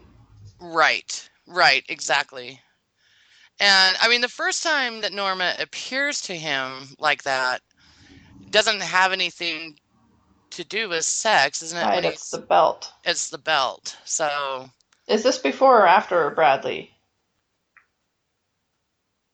the belt? hmm I think it's before because she visits him in the hospital and nothing had happened between them yet. Right, right.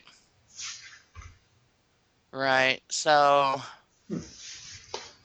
no, I think it's just a progression thing. I agree totally. And the inappropriateness that he, he knew he knew in his head that it was inappropriate, and so maybe his mom showed up because of that. Right. Well, he had to have because he is he is his mom. I mean, she's not there. Right. You know. He's imagining her and what she would say. So he knows it's inappropriate. well, sure. Okay. Yeah. And so and it was inappropriate. I mean, Miss Watson was doing a terrible thing. you don't close your door. Oh yeah. That she did orchestrate that. I can't see it any other way.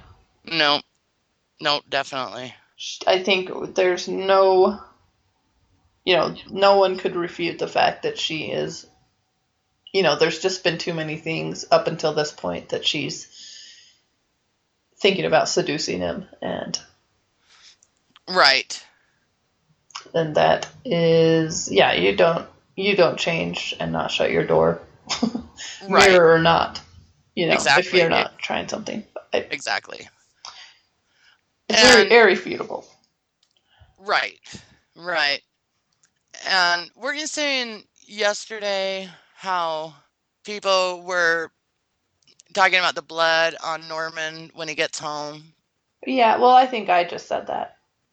Okay, because that's just his own blood, It's his right? own blood. I noticed that when I was Yeah, watching. I okay. thought, "Hmm, no, there's not blood on him. I thought he was covered in blood, or a little bit at least.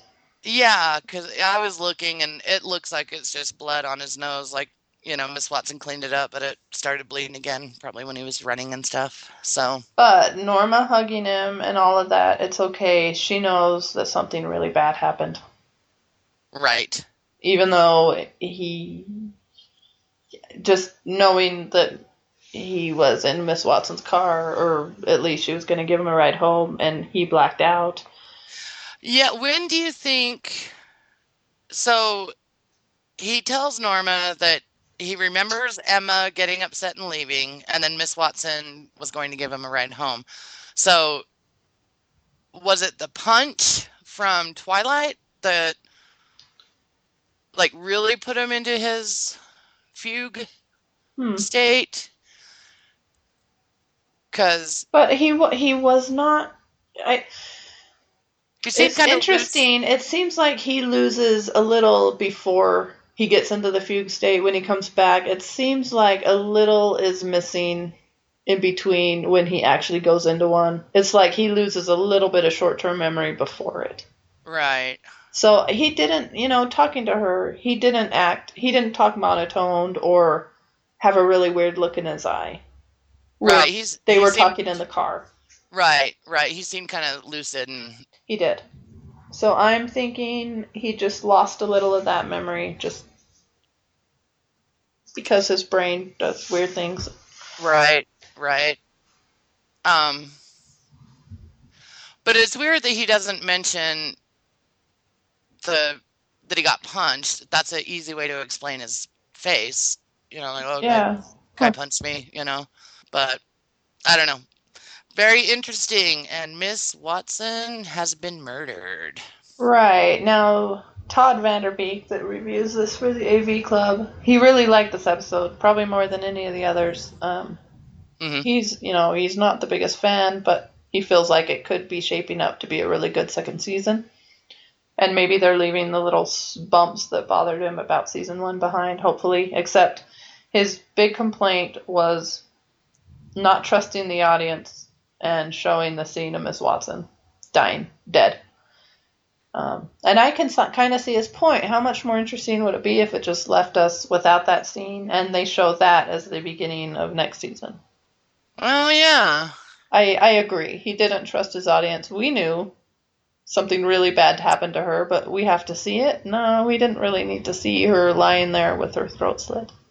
That's true because Norma telling him in the apartment, "You knew, you know what you have to do now," Oh, yeah, and then to just see him running. and then know, to see him it, running It, just- it would have been better. I agree. I don't think. I agree too. I, I, I didn't think of it that way, but um, that would have been interesting because then he would have still had that conversation with Norma. I don't know. I Miss Watson was taking me home, and next thing I know, I'm running down the road. You know. Yeah, and think of, you know, the things we could have been thinking all this time about Oh, there could have her been fate. We knew she we knew she was dead. But right, but if we didn't, we could have been like, okay, did they have sex? Did she rape him? Did, true, you're right. True. You know. Interesting. But you know what? That still could have happened. That's true. I mean, we don't, we have no sense of time. Well, we know, you know what? He had to have been at Miss Watson's house for a while because Emma picked him up a little bit before eight. Oh. They were only at the dance They could not have been at the dance long. longer than maybe half an hour, if that. That's And then the dock thing we know happened at midnight. Yeah. And Norman's home. Just coming home. Close Just to coming home at the 12, same time. 15, 12, 30-ish at Probably. the most. I say we can put it at twelve thirty ish. So there's a good three, e- maybe even three and a half hours Hmm. of time that we don't know what happened. That's interesting. Yeah, He could have been running a long time. But while he I- was running, though, I guess he couldn't have been running forever. I don't think he would have been running for three hours. But did he make it all the way home? I think so. I wonder how far away she lives. I don't know. It looks like a pretty small town. I mean, even if Although those small country towns can be pretty spread out. they can be pretty spread out. Um, but still, even if he had to run five miles, that's still only going to take him about less than an hour. We know she picked him up at 8, or are we just guessing that's about what time you do a dance thing? No, we know because before Norma tells him the story about what happened to her with her brother, she's like, What time is Emma picking you Hmm. up? And he goes, Any minute now. You know, the dance starts at eight. And that's when Norma looks at the clock and it's like quarter to eight. And then he says it ends at midnight, and that's when she kind of starts hyperventilating. So we know Emma gets there by eight o'clock. Okay. Well, you know, we did miss some of the dance. It just cuts to them dancing in the middle of a slow dance. What if they were, you know, they could have been dancing for an hour and he's been staring at her and just making her more and more upset Yeah. where she finally snaps and it wasn't just the one time we see him staring. Who knows? Yeah, I guess so. I think but I think there is though quite a chunk of time. You're right. I, I don't know if there's it's uh, full three hours at Miss Watson's, but Yeah, but I think it's safe to say there's there is a chunk of time, yeah, Def- absolutely. definitely. I didn't think of that. That's cool. Yeah. Hmm. So yeah, it'll be really interesting to see what what happened.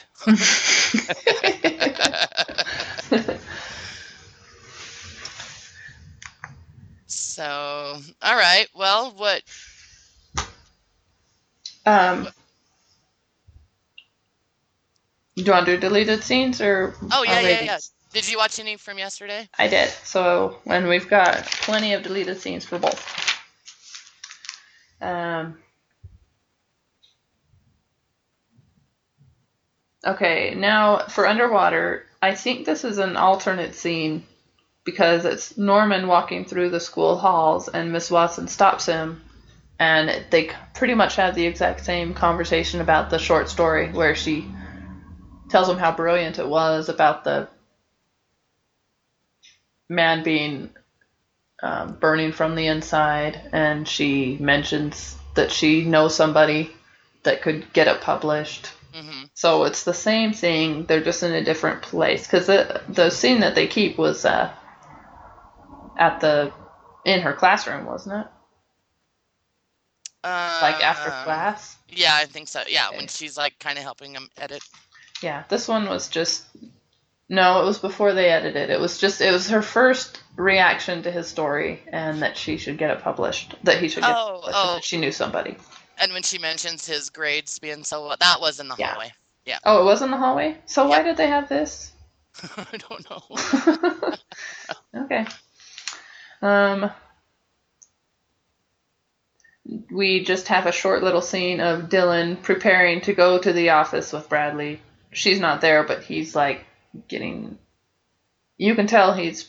I don't remember why I knew exactly what he was doing, but he was. I think he tells him he's got to go to the office for something, but it's definitely in the night, and Norma sees him and asks him what he's doing, and he's like, "Oh, I've just got to run to the office to do something," and so it's just basically you see Norma seeing him getting ready to go meet Bradley to Mm. check out her dad's office.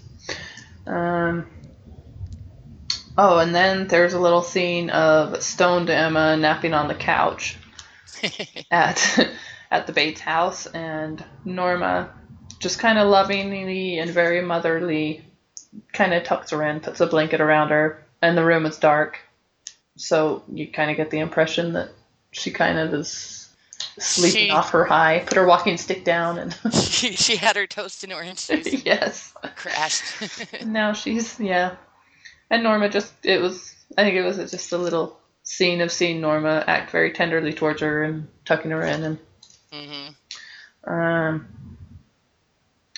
Okay, and then we have a very interesting scene where Norma is downtown and she sees a man across the street smoking, and it's very like under a street light. He's he's got a fedora. It's very stylized.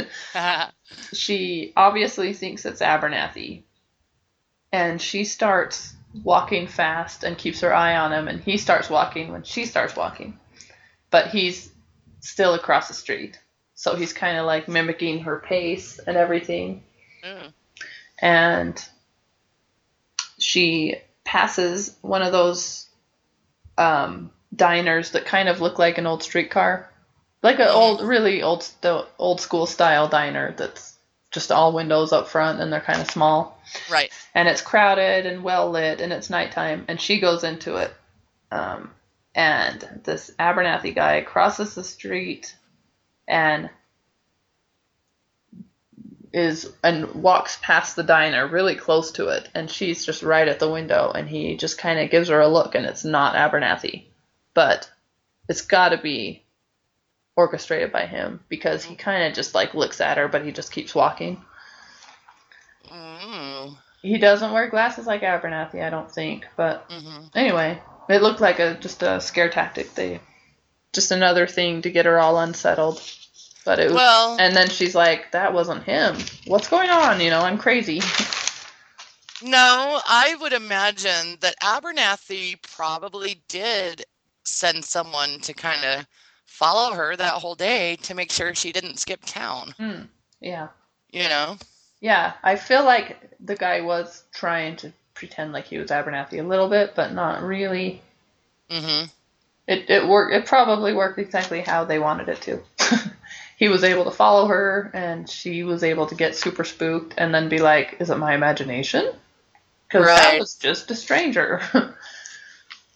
Because he didn't he didn't look at her and like give her the eye or give her or point to her or anything. He just kind of looks at her but he's got kind of a weird expression on his face. So it was easily something she could have talked herself out of it actually being anything at all.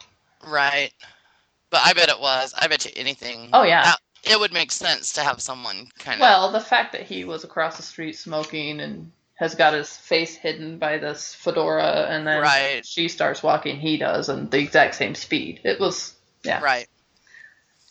definitely. Well, that's an interesting scene. hmm Um, okay, and now we go to the midnight scenes. Um, we see Dylan at he's at the veggie sorting plant, and Remo is there, and he just goes, seriously, going to all that trouble to get into some girl's pants. And Dylan denies doing any of that, and well, he just kind of denied. He, I think he's very convincingly. I think he's attracted to her, but I think in his head at this point he's like, "That is not going to happen. I don't want to get into her pants. I'm just helping her." I think he's lying to himself a little bit too. Right. Who knows what happens with Bradley in the next season, but. Uh, Right. No, I think I don't think he's meaning to seduce her, but I don't think so either. interest. I think I- there's interest. Well, sure, but I don't think he would. I don't think he's actively trying to pursue her either because I think he.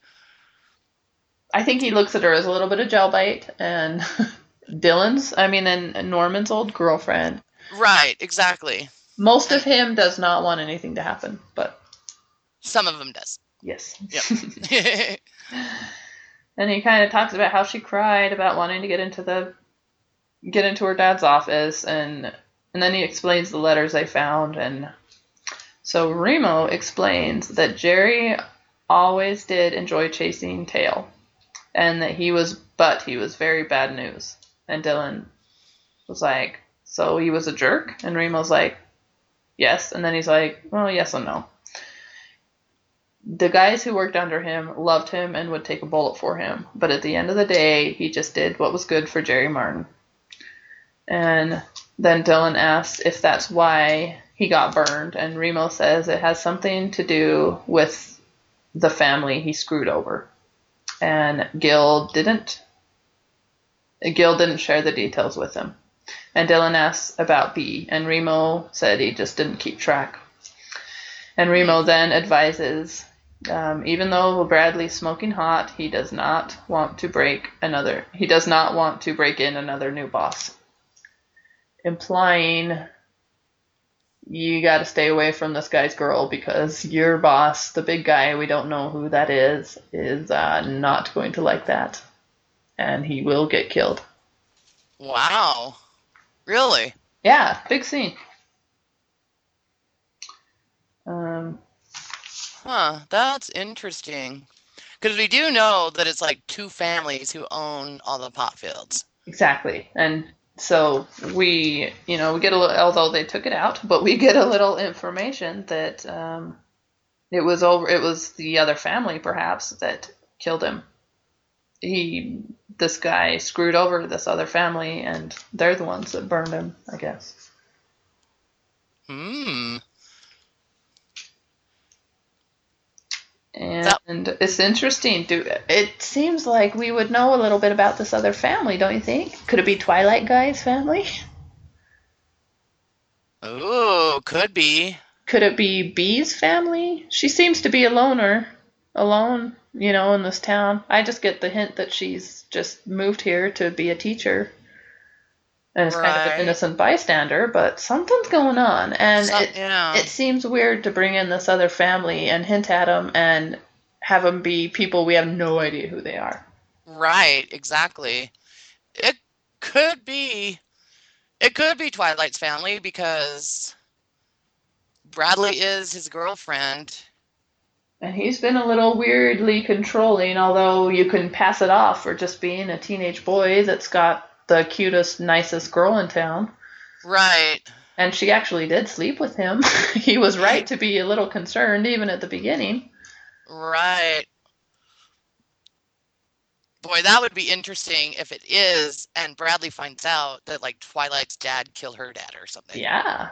You know? Because, although, I don't know, she could have no knowledge about rivaling families. They could be like a little Romeo and Juliet and not even know it. Who knows? Yeah. It's interesting, could be pretty cool. Yep. Although. I'm concerned they took that scene out. Yeah, that is kind of, but I don't see how, I don't see any scene that they did keep in how it could have been chopped, you know? There's not a scene I can think of that I'm like, well, they could have just done without that scene. Yeah, well, A and E, it's the season finale. Give them a little more time. Right. Yeah, give Let them an have hour a and a super half. episode. Right. We've got actually another pretty good scene that I wish they would have kept in. What's that?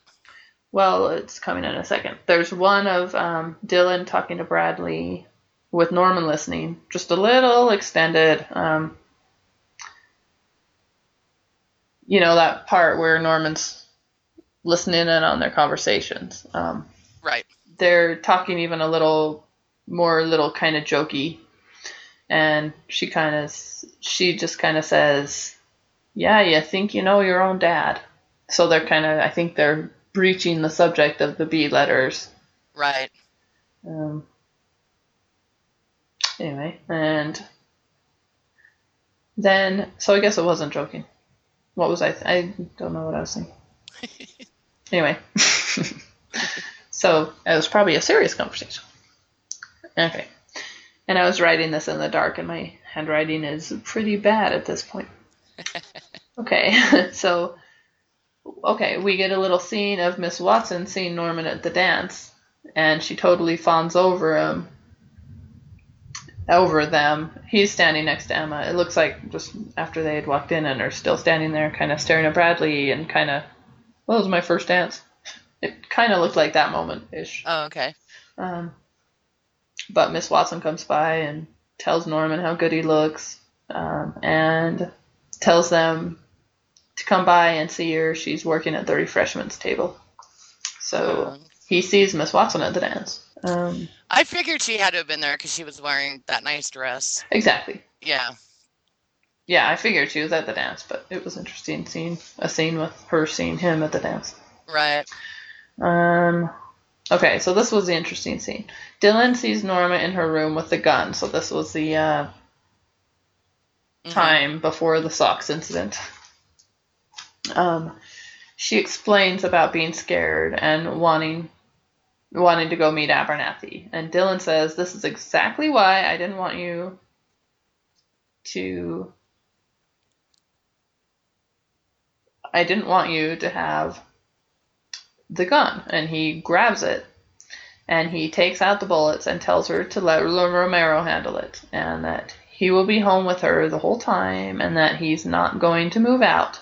So basically basically he's uh just sees her with the gun again and how scared she is and he's just like, Nope, this is why you know, again, this is why I didn't want you to have a gun and he grabs a gun from her and he takes the bullets out and you know he tells her that he's going to stay with her all night and that he'll be her the whole time and not to worry you know, like rethinking, I'll yeah, I'll take the gun. You know, we'll just Right. her.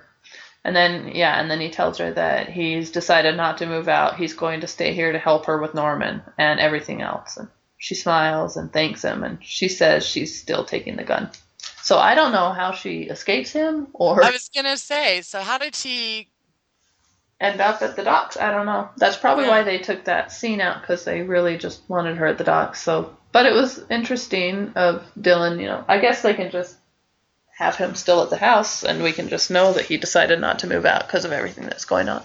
Yeah, I was kind of wondering that actually when I was watching this episode because, like, I noticed when he was kind of teaching her how to shoot, I'm like, well, he seems pretty healed from that gunshot wound. I wonder when he's gonna move out.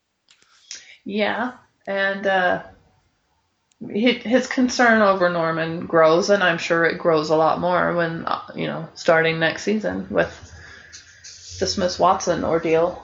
Right. So yeah, according to that, it sounds like he's decided to stay, and Well, good. he and Norma are getting along, and Norma Yeah. needs extra watching. Yes. No, and I I thought it was sweet too in the scene where Norman and Dylan, you know, or when Dylan gives Norman the black socks and he's like, "Mom's really stressed out. Take it easy on her." You know, that's kind of didn't Norman basically have that same conversation with Dylan a couple episodes ago? yeah, You know? totally did. So, so good to see. Well, right on. I want to see those deleted scenes. Yeah, you can borrow that anytime. So You need uh, to watch the, um, and we'll have to discuss it sometime. I'll have to rewatch it. Um, maybe during the Psycho movie um, discussion at the end, I can talk about the. It was it was almost like a Comic Con panel, but it wasn't. But it's the same idea where people ask them questions, and they've got like most of the cast sitting Oh. in chairs. Oh, right on. It's about 30 minutes or so, and it's cool. It's a really nice little thing where the characters talk about their characters and stuff. And Oh yeah, I definitely want to see that. yeah, but it'd be fun to discuss it a little bit, especially before the second season starts. Yeah, is that part of the Blu-ray set or? No, just- I just had I just bought the regular DVD set. Oh, right on. Cool. All right. So, what do you uh, what do you rate this one? Well, I've got to rate it above 4.75. I'm gonna give it like a ooh, like a 4.95. It's so close. I'm giving it a flat out five. I thought it was Yeah. a great episode. I I thought it wrapped up certain things very nicely, but then opened up some new stuff. Yeah, we got a lot of interest. You know, great. List hearing Norma's backstory. Yeah, Yep. Just So- good to watch. It was. Oh, the Romero scene. He gets a five out of five. Oh, Love yeah. that. Five Romeros out of five Romeros. Yes. the Romero scale of Romeros. that comes from up yours downstairs. They do a Maggie Smith scale of Maggie Smith. Because that's the only way you can rate her is against herself. right, because you can rate her against all the other ones, be- or anybody else for that matter, because She- she's just on her own plane. So She'd the Maggie. Smith scale of Maggie Smith. So, um, yeah, I give it a five. Um, a five. I don't know. I can't think of anything. Black socks. Yeah, yeah, five pairs of black socks. Or five pairs of white socks. Oh, I love five. Screw you, shitheads. So speaking of, that is my what the bit moment. When she yeah. I, eh. did, I totally forgot about what the bit. was that I forget about what the bit. Was that deleted scene that you saw? Was that during the day or was it a nighttime scene? The one where the guy is following Norma? Mm. It was night because I remember specifically the diner looking very well lit up, and I wouldn't have thought that if it was daytime. Oh, okay. Because I was just wondering if maybe that was the same day that she yelled at that dude, Mm. "Screw you, shithead!" If like, if she had already seen the guy following her, and that was what extra stressed her out. Anyway, What day it could have been. so I don't know when it happened. well, right on. I need to get going here. I got to go to work. Oh yeah, yeah. So Well, if we want to have any pre season two discussion, just a wrap up thing, we'll just have to do it at the end of the Psycho Movie podcast. that's what I was thinking. Yeah. So the next one we do, we're going to watch the original Psycho movie with Anthony Perkins and Yeah, and we don't have to go through the whole movie. I think it's just it'd be fun to watch it and then just talk about. oh hell no, I'm not. Right. I'm not going scene by scene on a movie. no, we'll just uh, talk about our thoughts about seeing that Right. um, after seeing Bates Motel, and maybe if we see anything that we're like, oh my gosh, I didn't think of that. You know, that's totally from the movie. Or Right, like I am going to totally watch to see if there's a stuffed dog in the hotel office, or you know, or you know, just see if there's any like little Easter eggs. Yeah, although it does seem that in the movie or in the in one interview I read of Carlton Cuse, they really aren't taking the movie as like their total canon for this show. Um, hmm they're gonna keep a few liberties. Well, yeah, but I think Carlton Cuse is also pretty good at little Easter eggy stuff. Oh, absolutely. He You know. invented that, didn't he? I think Not- so. That's the first time I ever heard of him for Lost. Lost was the first time I'd ever heard that term. Yeah. So, you know, we'll see. We'll see. I'll even after I watch it and try and find them for myself. I'll look on the internet see if there's anyone if anyone's done anything like that. Right. Because I'm sure I I wouldn't. I'm sure I could miss some of them. yeah. So, all right. Well, thanks for listening, everybody. yep. No spoiler section this week, but probably a few boopers. Probably. And and yeah, if you uh, want to watch the original Psycho movie, right. watch it. and Listen to our next episode. So, Or we'll just watch it for you and tell you about it. yep. So, Alrighty. all right. Well, I'll talk to you later. Okay. See ya. All right. Bye. Bye.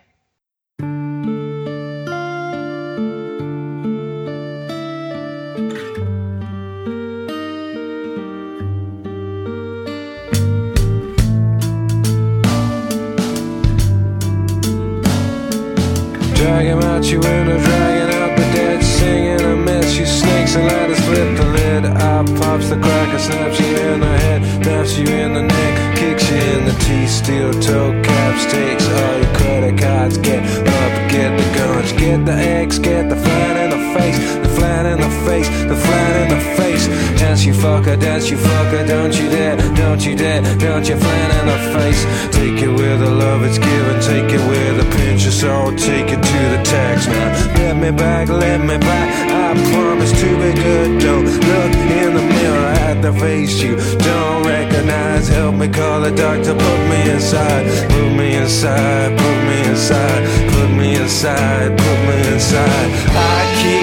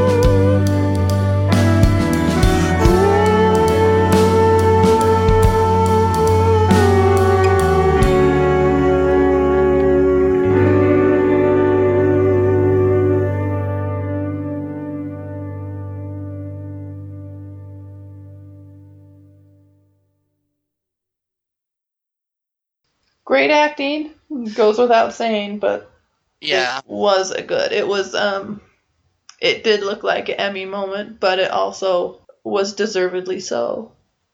Right. Right. Her just telling that story was just top notch. Yeah. Good. Now we know how she got that nasty scar.